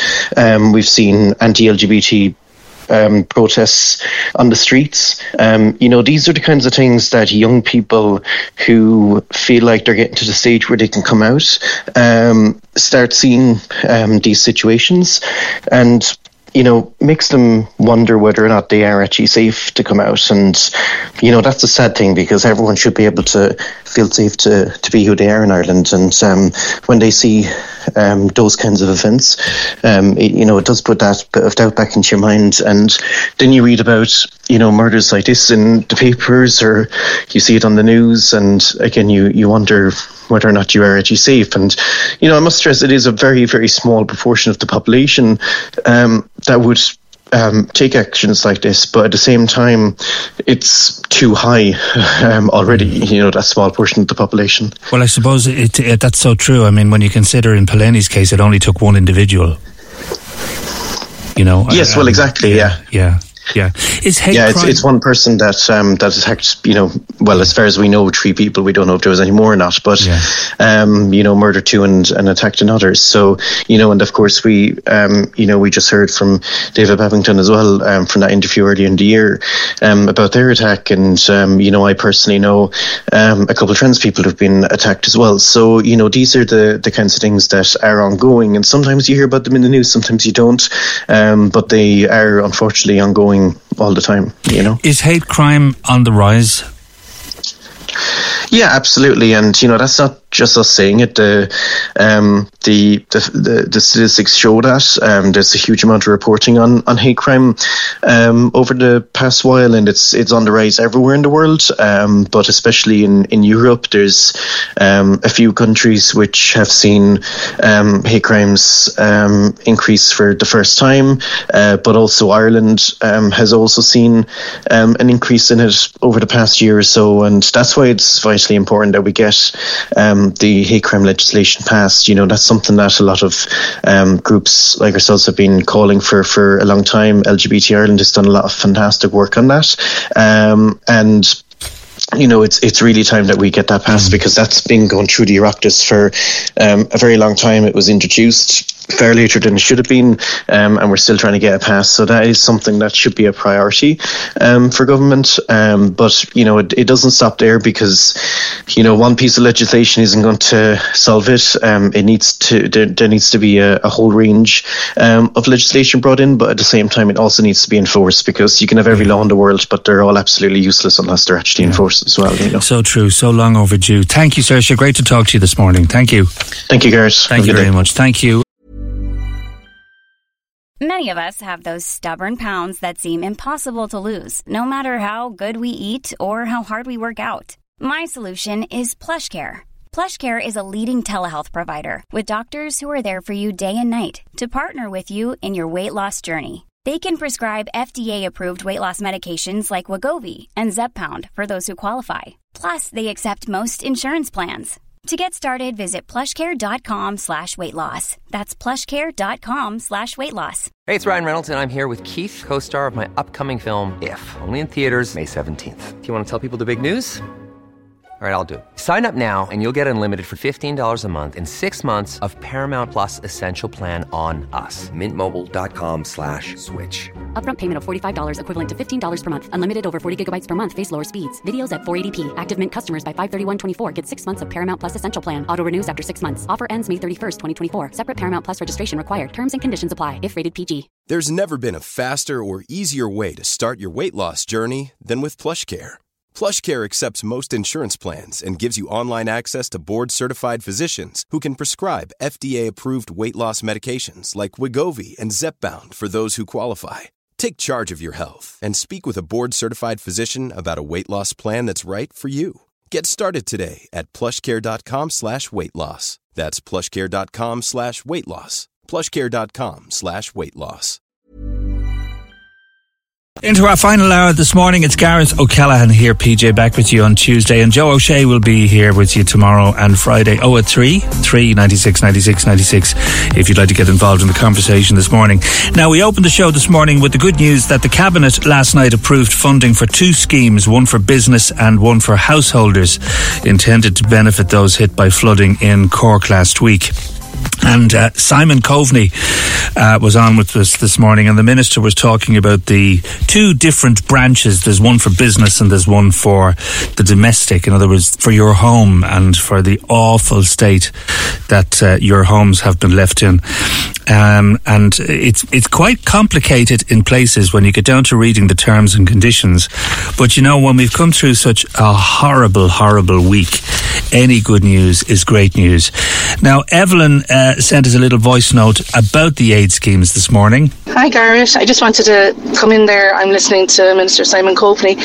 Um, absolutely well done to all the government representatives who are acting quickly to try and help these people. But I don't agree that there should be any limits or assessments or anything like that in place for people whose homes have been devastated, some of them under three and four feet of water.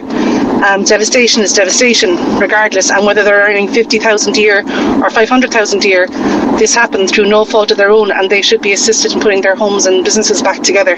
That just sounds really complicated to me. You get so much if you're this, so much if you're that, and then you'll be assessed if you need more. It's putting barriers in people's ways, and devastation is devastation at the end of the day, no matter who they are or what they earn. Yeah, now you said it. Thanks, Evelyn. And that certainly uh, kind of was ringing around inside my head this morning. Not so much when we were talking to Minister Simon Coveney, but when I when I was earlier on looking down through the humanitarian assistance scheme, which is for households and for homes, and then obviously the business flood relief scheme, which falls into two parts. Uh, the business scheme you'll find on redcross.ie fl- slash flood support scheme if you want to find out what you can avail of. And as I said earlier on, to sum it up in a few words, the more you're looking for, the more um, the, the, more form signing and and and uh, you know box ticking you'll have to do, and consequently, it's probably going to be the longer it's going to take for you. There's a hundred thousand available there. Um, I would love to know, and we'll come back to this, I'm sure later. And I was talking to PJ about this yesterday. Um, I have a feeling that the number of businesses that get the full 100,000 or more um, will be limited. I, and I think that is because of the terms and conditions involved. And it will take more time to get that money than it will take to get the quick as they're calling it, the quick 5,000 and 10,000 payments. Now, the humanitarian assistance scheme is on gov.ie. That's the Department of Social, uh, Social Protection. And it's the Minister Heather Humphreys area. And she has secured additional funding for flood victims and for the devastation for this humanitarian assistance scheme and increases to the income limits. But just to remind you again that the scheme will cover emergency income support payments, and what you'll have to do there is to go to the Community Welfare Service. So the Community Welfare Officer in Midleton is on the case right now, working as hard as the individual can possibly do with the people in his office.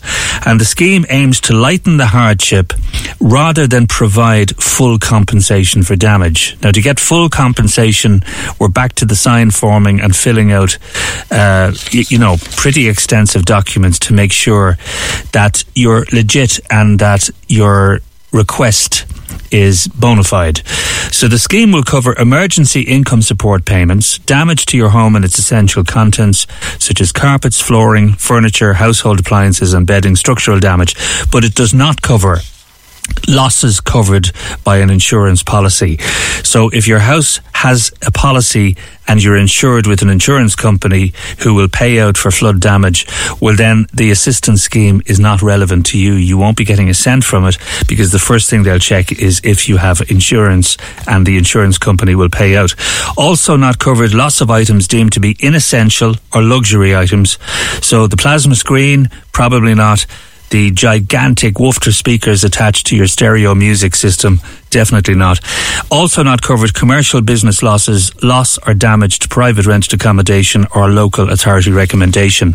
Julie texted me and she says, what about things like my jewellery and also my daughter's jewellery? Uh, what's the story there? I, I'm not sure. Uh, that would that come under inessential or luxury items? Most likely, most likely. But then you know, I'm not a loss adjuster and I'm not an insurance assessor.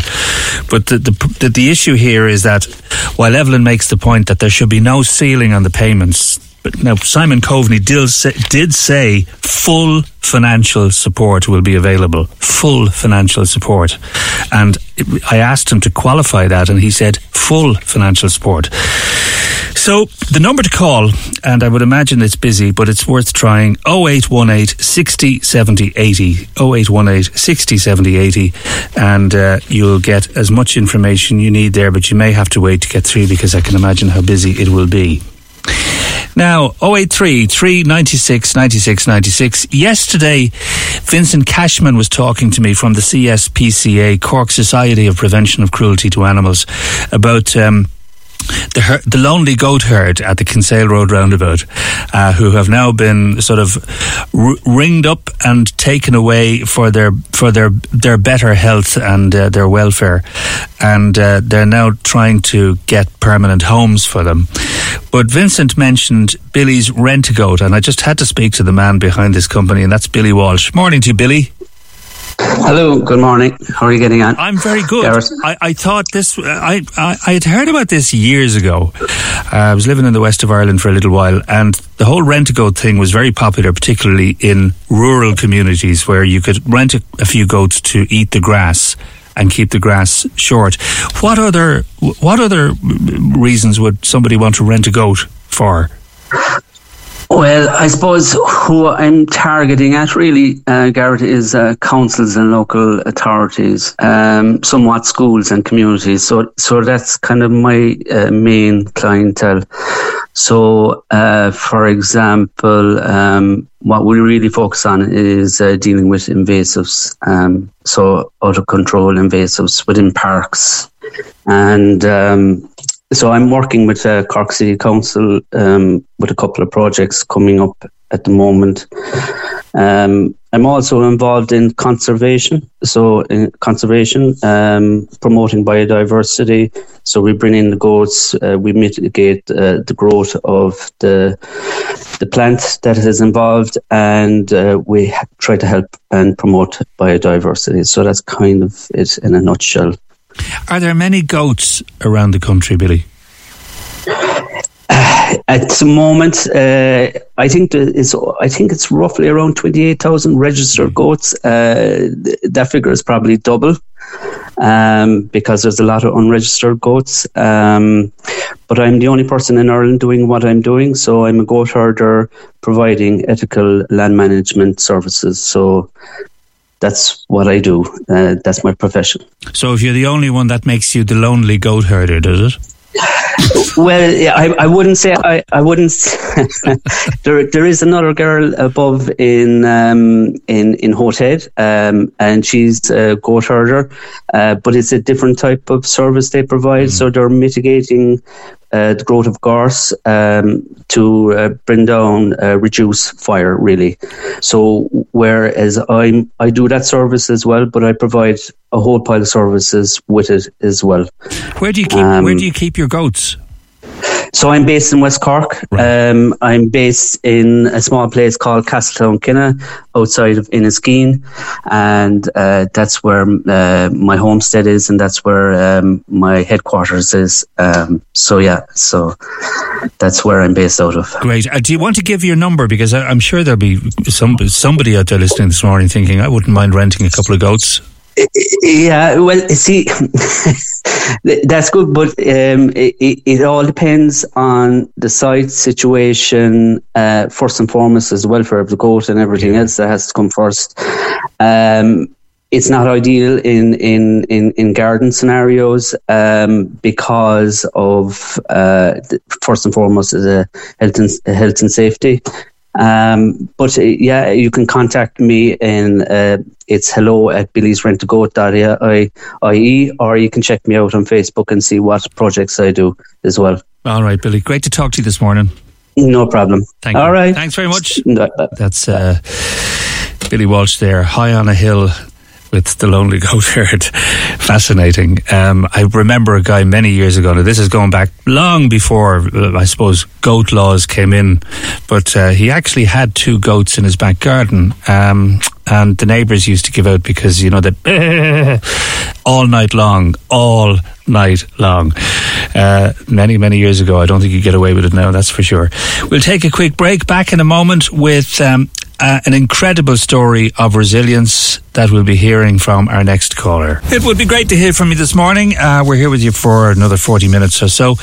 Now, Maria has an incredible story of resilience to tell. Life has not been easy for her in recent years, but her message is very timely, and that's never give up. Hi, Maria.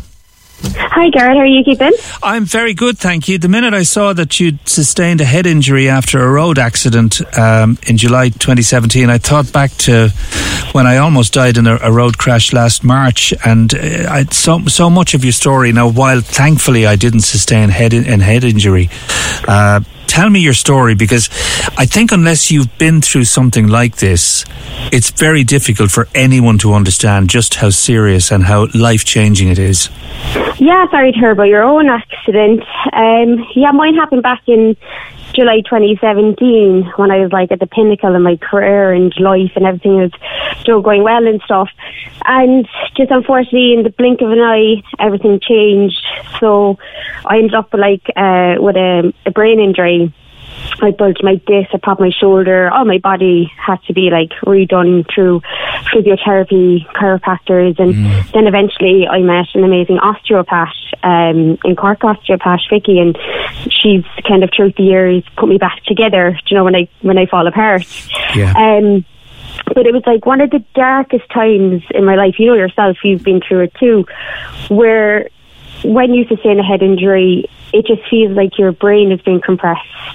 You know, mm. you've that out of body feeling. Like I kept feeling like I was, I was going to be found dead in the morning. You know, when my my husband and my kids would come into the room because that pressure in my head was just unbearable where I thought I was going to bleed out through either my eyes, my ears, my nose. I had like vertigo, I'd nausea, my eyes couldn't focus, I'd um I'd inconversions insufficiencies where my eyes used to go off different parts, I couldn't focus on one part. Um this was the, like, so the, the, brain had swollen, Maria had it, and it was pressing you know against the skull. It's not even the swelling part because you know yourself in Ireland you have to wait ages to get a brain MRI. So it was yeah. weeks after my accident where I got the MRI, and we couldn't see anything on the MRI. Yeah. Um, but my that pressure in my head was a constant for at least ten months. That pressure, like that feeling every day, where you walk and you're not in your body. You're. It's like you're walking outside your body. It's such a weird feeling, and you feel inadequate. You can't hold up conversations properly you're going a mental decline. You're in just so much physical and mental pain that you don't want to be here any longer and stuff, you know. Yeah. Um, although my accident wasn't life threatening, you know. It was, like, it was life changing. It was life changing, yeah. and it actually almost took my life in the end. Do you know that kind of way? Oh dear. Yeah, it got so bad. Like it was such a horrific time, and uh, I lost a lot of friends during this period as well because I, like you know yourself, you become a different person. Yeah. you know, you become very angry, you can't function properly. It does change. And you, you hear that with a lot of people with post concussion syndrome, where you burn bridges because you are a different person and people can't handle that. Yeah, it's it's almost as if the life you had before, when you look behind, it's gone. It is. It's gone, and it's one of these things. And it, it took me years to realise. I was always like, I need to get back. I, I live at this fast pace. I need to get back to this fast pace. And I was always going, why can I not function? And like, it's like inside your brain you're functioning, but outside your brain you're not functioning. Mm. It's like, it's like I always described it as um, an iPhone and an iCloud. You're the iPhone, but your memories at iCloud, and you can't get to them. That's and it's like a space yeah. of blank, and you just can't. If someone asks me a question, I just stare blankly at them, and I'd be like, "Oh no, no," and then I'd get a huge migraine for having to think. Wow, that's a perfect, you know, perfect analogy, an amazing analogy. That you're the phone, but what's going on in your brain is up in a cloud you can't reach. Yeah, it's like the Wi-Fi has been cut off. Yeah, and you're you're desperately searching for for a provider to reconnect. And like, even though my accident was seven years ago, I still don't have memories of stuff. I'm being reminded of stuff. You know, uh, like my husband reminded me how we first met, and I'm like, oh, did we have that conversation when we first met? Oh, sorry, did I do that to you? Or, you know, I, he's like, do you not remember? I'm like, no. I'm like, I do have to remind you of the brain injury. or if someone goes to me, um, oh, we'll do this next week, and I'll go, yeah, and I forget to put it in my calendar, and then it comes around and I've missed it, and they're like, you never came. I'm like, oh my god, sorry, right. uh, yeah. And, and, and Maria, when you're reminded, do you remember the memory then, or is it still a blank? Be a blank sometimes because I could have a conversation with you, like especially my mom, she's always giving out to me for it, where I have a conversation with her and then she like say it again. I'm like, oh, you never told me. And she's like, we had this conversation at least once or twice before, like so it does it does still creep in, like. yeah, but it didn't just stop there because then your husband went through hell. Yeah, so just as like I'm trying to come to terms with what I'm doing, and my husband is like going above and beyond to you know, help me through everything because like I lost my smelling taste. I like I lost a lot with this, you know, like there was so much more going on with this accident, you know, than we could probably even cover in the show. But then he ended up a year later, so July 2018 he ended up in a horrific accident uh, where a car tire blew up in his face oh, and left him with lifelong injuries. And then he became the person, he was the person who cared for me. And then in an instant, I ended up having to be the person who cared for him. And how serious were his injuries? A car, a car tire blew up in his face. Yeah, like yeah, and it blew off the side of the car as well. So that shows you the kind of impact. And he took it straight to the side of the face. Oh. Um, yeah, he he like lost the eyesight of one eye, like that had been totally split, and he had like a lot of facial injuries, and he has post concussion syndrome as well. And I always flag that oh, between the two of us, we've one brain, you know, we function as one. Um, so like just a light-hearted like put it out there. Look, but do you know, uh, a friend of mine works for the fire service, and he says, you know, sometimes, uh, you know, it's the humour that can get you through the worst possible moments. You know. It is. No, it can be inappropriate timed, and I'm probably yeah. one of those people who really inappropriate time my jokes because, like, we were in, we were just in the A and E about, I think, it was like two hours after this accident, and the ophthalmologist came down because, like, he had to go for like reconstructive surgery of the eyeball, and he was they couldn't get over how he survived this accident. You know, um, like less would kill, like less of this impact would have killed someone. And I remember he was like, "Oh, it's just it, it must have been because you were doing a good deed, you know." Yeah. And I was like, "Yeah, talk about a good deed blown up in your face." And I remember the room just stopped and looked at me, and I was like, "Sorry, was that like the wrong time for this joke?" You know, like, but it was just it was just my way of coping. Absolutely. Yeah, and he gets a lot of that for me, where he'd be searching for something in the cupboards, and I'd be like, "Oh my god, it's right there," and he's like, "I can't see it." And I go, "Oh my god, let me in. Two eyes are better than one," and he's like, oh, "I can't believe you just said that," and I'm like, "I would have said that before your accident. You know, I forgot. Like, yeah. just stop, stop, like." And he's like, "You don't know the pressure I'm under," and I'm like, "Pressure over tires," and I'm like, "Oh my god, I'm really sorry. You know, I didn't mean to say mm. that." You know, but yeah, we we use humor every day, like. okay, so because I remember, just you've just reminded me that the night I was brought into CUH and and I was in the critical decisions unit, and I was told to lie perfectly still. Um, and uh, my wife was standing beside me, and I looked at her and I said, "Will you make a phone call?" And she looked at me and she said, "Yes, of course." And uh, because we'd planned to go to to West Cork for a couple of days, I said, "Will you ring the hotel and cancel a couple of days away?" Oh, and, I'm- and the doctors are looking at me thinking, "Like, God, we're trying to keep you alive here, and you're worried about cancelling a couple of days in a West Cork hotel." And these are the things, I suppose, that get you through, aren't they? It is, and even like with him when that had happened, because he was due to go on night shift, and he's like, "Will you ring my employer?" And I was just like, "Oh yeah, okay, it's right on my list." But you know, like we're we're literally we don't know if you're going to survive this ambulance trip, but yeah, I'll ring your employer. You know, Yeah. um, like like he he was just like we didn't know at that time was he going to be blind in both eyes? Was it just going to be the one eye? There was like I won't go too much into detail his because this is his story and he's living with it. and It's very traumatic for him, and you know he has lifelong injuries from it and stuff. But um, yeah, it, it that became like an extremely like dark time in our lives, and like that had an effect that like even today where we pass the place it happened, where we're like we see it every day, do you know that kind of way. Yeah. So it's something you kind of have to like learn to live with, or lose your mind, kind of thing. How, Um, how did it affect your relationship, Maria? Um, well, both accidents affected the relationship because, like, when I had mine, I was trying to push him away. Mm. You know, um, when he had his, he's then obviously trying to push me away, but I got it because I just Yeah. seen in this place where he had been, and I think because I'd been to that place where he had been, I was kind of able to help him. You know, and if we're having a bad day, we we we help each other out because we know we're we can connect on a different level now. Mm. But I know after his relation, after his accident, like I fell in love with him for his eyes, and then I'm looking at the back in the back of an ambulance, and one is wide open, Mm. you know, split wide open, and I'm there going, oh God, and it's an image you can't get out of your mind for a very long time, Yeah. and you almost have to kind of fall in love again because it's like you become different people. So with my accident, we had to fall in love again.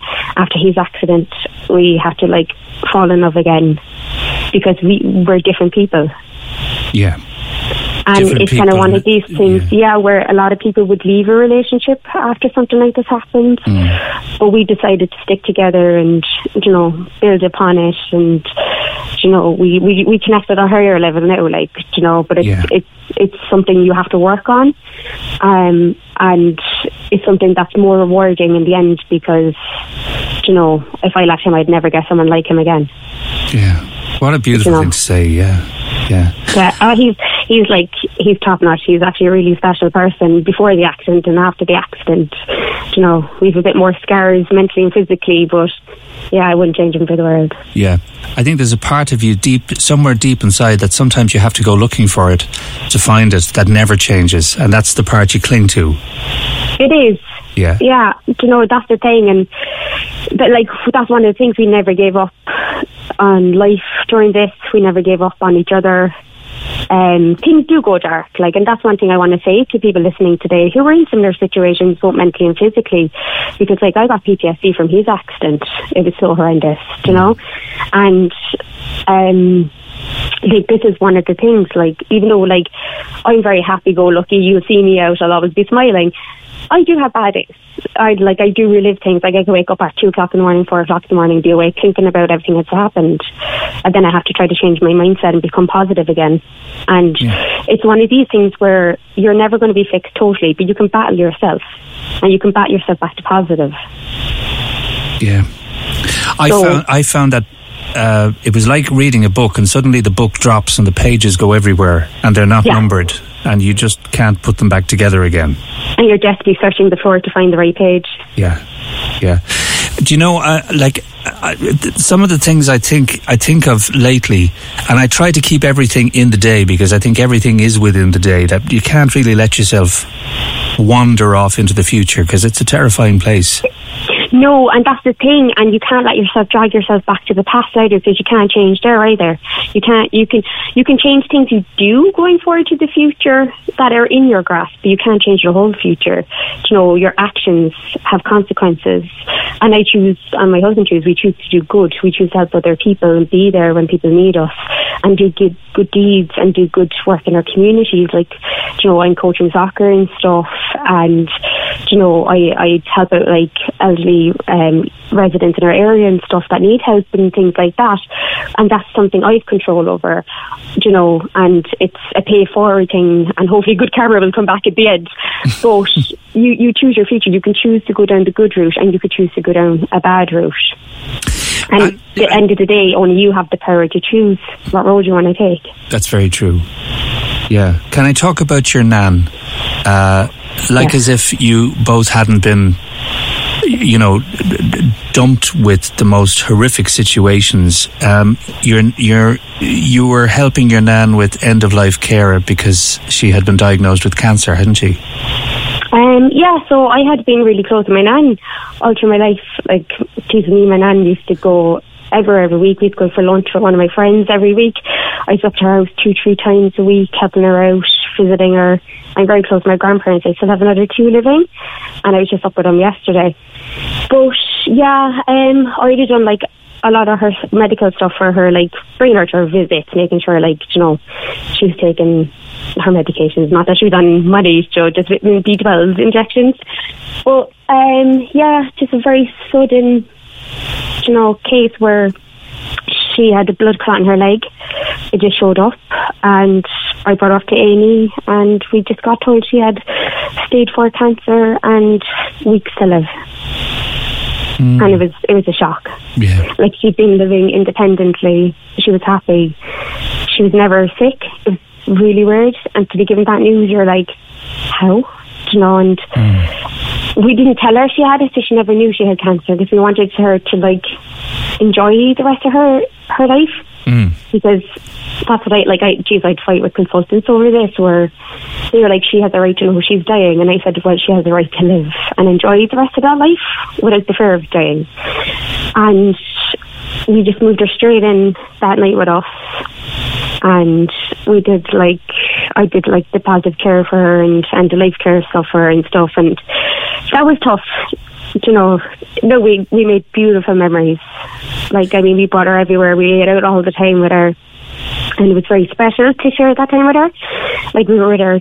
Like I was with her 24 hours a day because like I slept in the same room with her and stuff because I would be afraid she'd fall with the leg. And yeah, like it was tough because she was like, "Oh, you're making me better," and then deep down I was dying, going, "Oh God, she doesn't know what's going on." Hmm. No, she she did thank us all the time. I think deep down she knew something drastic was happening within her body, but we didn't want to tell her until the time was right. And the way I phrased it was that, like, unfortunately, old age is catching up with you because cancer was her nightmare because she did it for her mother. Yeah.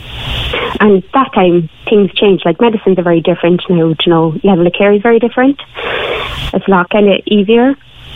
But yeah, she never wanted to hear those words, so we never told her. And she only found out then, like the day before she passed, that she was going to pass, which allowed her to pass peacefully. Hmm. I, I just I, I admire your resilience. Um, it's it's incredible. Now I I know you say that acting and writing saved your life. So tell me about um, after your ma- your nan passed away, you became a producer and a director, didn't you? So yeah, what happened was um, as part of my rehabilitation for my brain injury, um, I was advised to take up like drama, you know, just to help uh, with the memory to learn lines again and stuff. And I remember I went to like Actors Vision in Cork, and I did the acting for camera course. And I said I go and give it a bash. Do you know what I mean? Keep an open mind, kind of thing. Not thinking I was going to go anywhere. Just I'm in here for rehabilitation. And at that time, I actually didn't have um, emotions. I only had anger. I had hate for the accident, the universe, what had happened. And I couldn't feel the happiness, I couldn't feel the love, I couldn't feel the good stuff you want to feel, you know? Mm-hmm. And when I went into the acting for camera course, that was a game changer. It helped me bring back my emotions because you have to like Darren had to like tap back into that memory bank of emotions that you have. It's deep back in your brain, but you can tap into them. You can recall them and you can go you can look for that happy moment and feel that again you know? And then with the characters i was able to take out all the anger and hatred i had. I was i was able to build a character and leave it out on camera on stage and deal with it. And then that was dealt with. And then i could go back to being oh okay, I'm good now again, you know. And then I started, my brain then started functioning differently. So I would have been very scientific. I was a scientist before my accident. And then my brain then changed from scientific to like creative. Where before I wouldn't have been creative, I was thinking of um, stories. Like um, I, was de- I, I started writing comedy to deal with the darkness, to stop my mind going dark, I'd, I'd actually start writing comedy. So like did little comedy sketches, you know, just to like lighten the mind and stuff. And then that developed into me writing a TV series, a dark drama comedy TV series. And it's all ready to go if like I can find someone to get it up and running. It's actually really funny. And then from my husband's accident uh, with the PTSD, I was having a lot of uh, night terrors, and I'd wake up covered in sweat. I remember there was one dream in particular, and I woke up. I literally was covered in sweat. I was panicked. For three weeks, I was terrified to go to sleep because I didn't want to live that dream again. Mm. And I was like, this feeling isn't leaving me. I was like, what am I going to do? And I was actually getting very panicked. And I sat down and I said, I'm going to write it out. And I wrote a movie around it. And then what I was afraid of, I was very excited for it because now I'd created characters. I'd given that ownership of that nightmare to a character. It was no longer me. And I wrote a feature film. And after my nan had passed, I had this void, and you probably know it if you felt, for anyone who, who's out there listening, who's felt that void when you lose someone that you love. And I'd walk the roads for hours not knowing what to do, and I just couldn't fill this void. And my husband said, Why don't you just back yourself? Why don't you do the movie you've been talking about doing for ages? And I'd been procrastinating, obviously, about doing it, you know. And I just went, Do you know what? I was like, I will because I need to do something.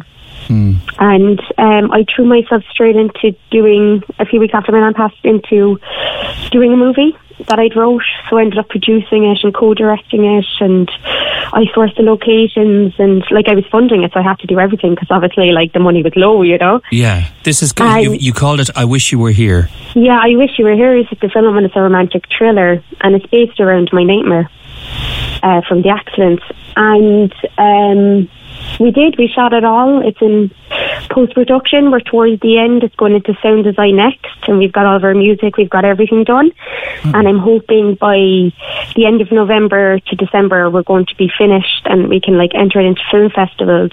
And it's one of these things that's ironic because it's called "I Wish You Were Here," and I remember being so proud of myself that I'd done this big, huge project. And I was phoning my grandparents to let them know. And I went to phone my nan and I was like, oh my God. And I burst out crying. And I was just ironically going, I wish you were here. That's stunning. It really is, and uh, it's it's over an hour and a half long. And so, I mean, you know, there's every possibility that whether it's the Sundance Festival or the Cannes Film Festival, they've all sorts of cate- categories, and I, I, you just you have that strength and you have that resilience. I don't need to tell you that. Yeah, and do you know what? No, it was kind of like I had a bit more motivation because I have the power to change people's lives. Yeah. To be a beacon of hope to people that think there's no hope out there. Because like I, I don't know, Gareth, if you were the same after your accident, but I know when I had my accident, there was no help. No. There's no help for people with brain injuries unless you're severely brain injured. Like Headway is a charity, and they're inundated with people to go for their services. Yeah. And I, I got in after two years, but they couldn't do anything for me because I wasn't as bad as the people in the line, and the people in the line are really bad and they can't get on it because they're dealing with some major cases that need to be dealt with. But then the people who are in the middle ground, like us, there's no one there to help us. And then the mental health facilities, they don't exist either. Like they're um, non-existent, yeah. No, and when you're paying privately, like I was, to help me, you're you'd want to remortgage yourself. Like it's a lot of money. So like the government really needs to change everything. We have the money in surplus. They need to start backing proper Hmm. causes, mental health services, brain injury causes, um, homelessness. They need to actually sit down properly and Hmm. pull their finger out and do the right thing by the public. Maria, I could talk to you all day, but um, th- there's people waving at me here saying that you've only 15 minutes to get out of that studio. Oh, sorry. yeah, so um, we're, I'm actually on I know, tomorrow I night, I yeah, talk- the underdogs. uh, yeah, and I want to talk to you Yeah. about this because you're on the underdogs on TG4 tomorrow night at 9.30. So, uh, without rushing, you, uh, can, Yeah. and can you tell me in a few seconds what it's about? Because we're looking forward to watching it.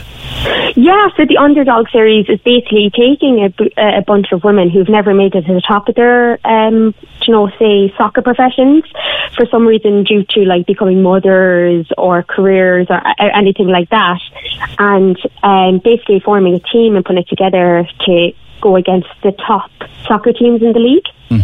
Um, and we have really amazing women taking part in it. I've had such a blast doing the series. Um, like, there's some amazing stories, some very inspirational women, and some really great soccer players. It's definitely worth the watch, and you get to kind of see a bit more of my story then as well, and kind of what I do, you know, through the series. I'm just looking at the texts coming in. For example, I just spotted one here. Mick, uh, Mick says, fantastic interview. What a fabulous woman. Sending healing light to her and to her husband. That's from Mick. And I think that sums it up from everybody listening. Maria, it's a joy to Emma. talk to you after all you've been through. And uh, I, I know even just talking as you did so beautifully this morning, I think you'll, you'll have changed so many people's views and outlooks. So take care of yourself. I'm, I'm looking forward to the movie. I wish you were here. And Maria features in The Underdogs on TG4 tomorrow night at 9.30. Have a great day, Maria. Thanks, Gareth. Have a lovely day. Yeah, do you take care. You take care. Oh, um, yeah, well, I, think she, she said it all, didn't she? Not much time left. Uh, just time to tell you um, about a special collection for those affected by the floods in Glanmire and Midleton. A collection for firelighters, fire logs, blocks, kindling, coal, and briquettes. Perfect for this time of year, but so necessary right now. It'll take place at Douglas Community Centre on Thursday. That's tomorrow, the 26th, from 10 a.m. to 5 p.m. These will help the people of Glanmire and Midleton who have no heating but can still light their fire to keep warm, okay? So they've no electricity either. So because the flooding was so severe, it has circuited all of the electrical supplies um, provided to each of the addresses. So they're living in darkness with the exception of candles and torches and things like that. So if they can light their fires physically, manually light them, they need firelighters, fire logs, blocks, kindling, coal and briquettes. Uh, please bring them to Douglas Community Centre anytime between 10am and 5pm tomorrow, Thursday, and they'll help the people uh, of Glanmire and Midleton. And for more m- uh, details, just contact Marie DCA Park Events. That's Marie DCA Park Events 086 1732 469 or just turn up on the day. That's tomorrow. Now, the world is absolutely fascinated by the Beckhams following this Netflix documentary, which is drawing in 3.8 million views in its first week. And it's now emerged that Posh Spice has not just one, not two, but 15 engagement rings. And uh, the whole Netflix corner is Beckham, a four part series released this month that looks back at the former football star's career and his relationship with his wife, Posh Spice. Uh, it's incredible. It's not even to mention the Coleen Rooney, the real wag of the story over on Disney Plus. Tim Keane runs Michelle Jewelers on Patrick Street. Good morning to you, Tim. Good morning. How are you? I'm very well. I'm just thinking for a man who's into diamonds, I would say somebody comes into your shop and buys 15 engagement rings, you'd reach out and hug them. I'd be very happy, to say the least. I mean, I've done some research on this after I've been reading about it. I mean, they originally got engaged in 1998, at which stage she bought, uh, he bought her a three carat marquise, which is like a bow shaped ring, and um, that was 85,000 back then. Wow. Right? Then he bought her a platinum uh, Carnegie style in 2001. 2003, he bought her a very large emerald cut diamond with baguette sides. 2004, he really went wild. He bought her a uh, for her 30th birthday, a pink champagne single stone valued at over a million dollars. Wow. That was in 2004. Yeah. 2005, he bought her a 17 carat pear cut halo style ring. Right? Yeah. 2006, an emerald cut diamond in yellow gold. That was valued at two and a half million. Uh, 2007, an emerald cluster with a magnificent emerald in the middle of it, as in green emerald. She likes the emerald cut. Then in 2000, as in say emerald cut diamond, 2008, he bought her a 15 carat ring from Chopard God. Which was emerald cut as well. She's had emeralds, rubies, sapphires uh, on many occasions. And then, like for example, in 2009, he bought her a ruby oval cluster, which was valued at 800,000 then. Then he bought her a pink diamond wedding ring and an oval diamond and a, sorry, a pink, which is one of the most expensive diamond oval stone, and it was with a matching diamond set band. I haven't a clue how much, Yeah. but it would not be cheap. That's millions. Then he bought her a brilliant cut normal round cluster, but I don't know if she really liked that. That was in 2015. She only wore that for a little. And then the one she wears a lot is actually, funny enough, one of the cheapest rings. It's a moonstone, which is kind of like a bit like opal. It's opaque, in oval with the diamonds around it on a platinum diamond set band, value about 10, 15,000. But she wears that quite a lot. Uh, then in 2016, she unveiled a square cut, big, like a cushion shape, big diamond and one stone in, when she was in the uh, in Cannes at the film festival. And then in 2018, she uh, showed up with a big square cut different ring in platinum with a panel set band, and that was first seen in New York. The value of the 15 rings that I've just called out to you Yeah. is a whopping, they estimate, whopping $34 million. $34 million.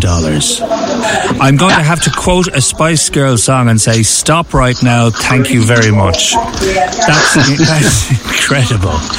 Um, um, now, let's, He's very clever because anything she wears will have an attached value to it. right. Okay. I mean, if any of these big ones come up for sale, say in an auction room, uh, just let's pick anyone. Pick uh, one of the emerald cuts, say. Firstly, Chopard would be delighted that she's wearing it because it's great publicity for them Yeah. that she's wearing a ring from Chopard. As I would be delighted if she was wearing a ring from me. Secondly, if she ever goes to sell it, it's Victoria Beckham's Chopard ring. So it will colla- command a big premium. Hmm. And there's people out there who would pay that.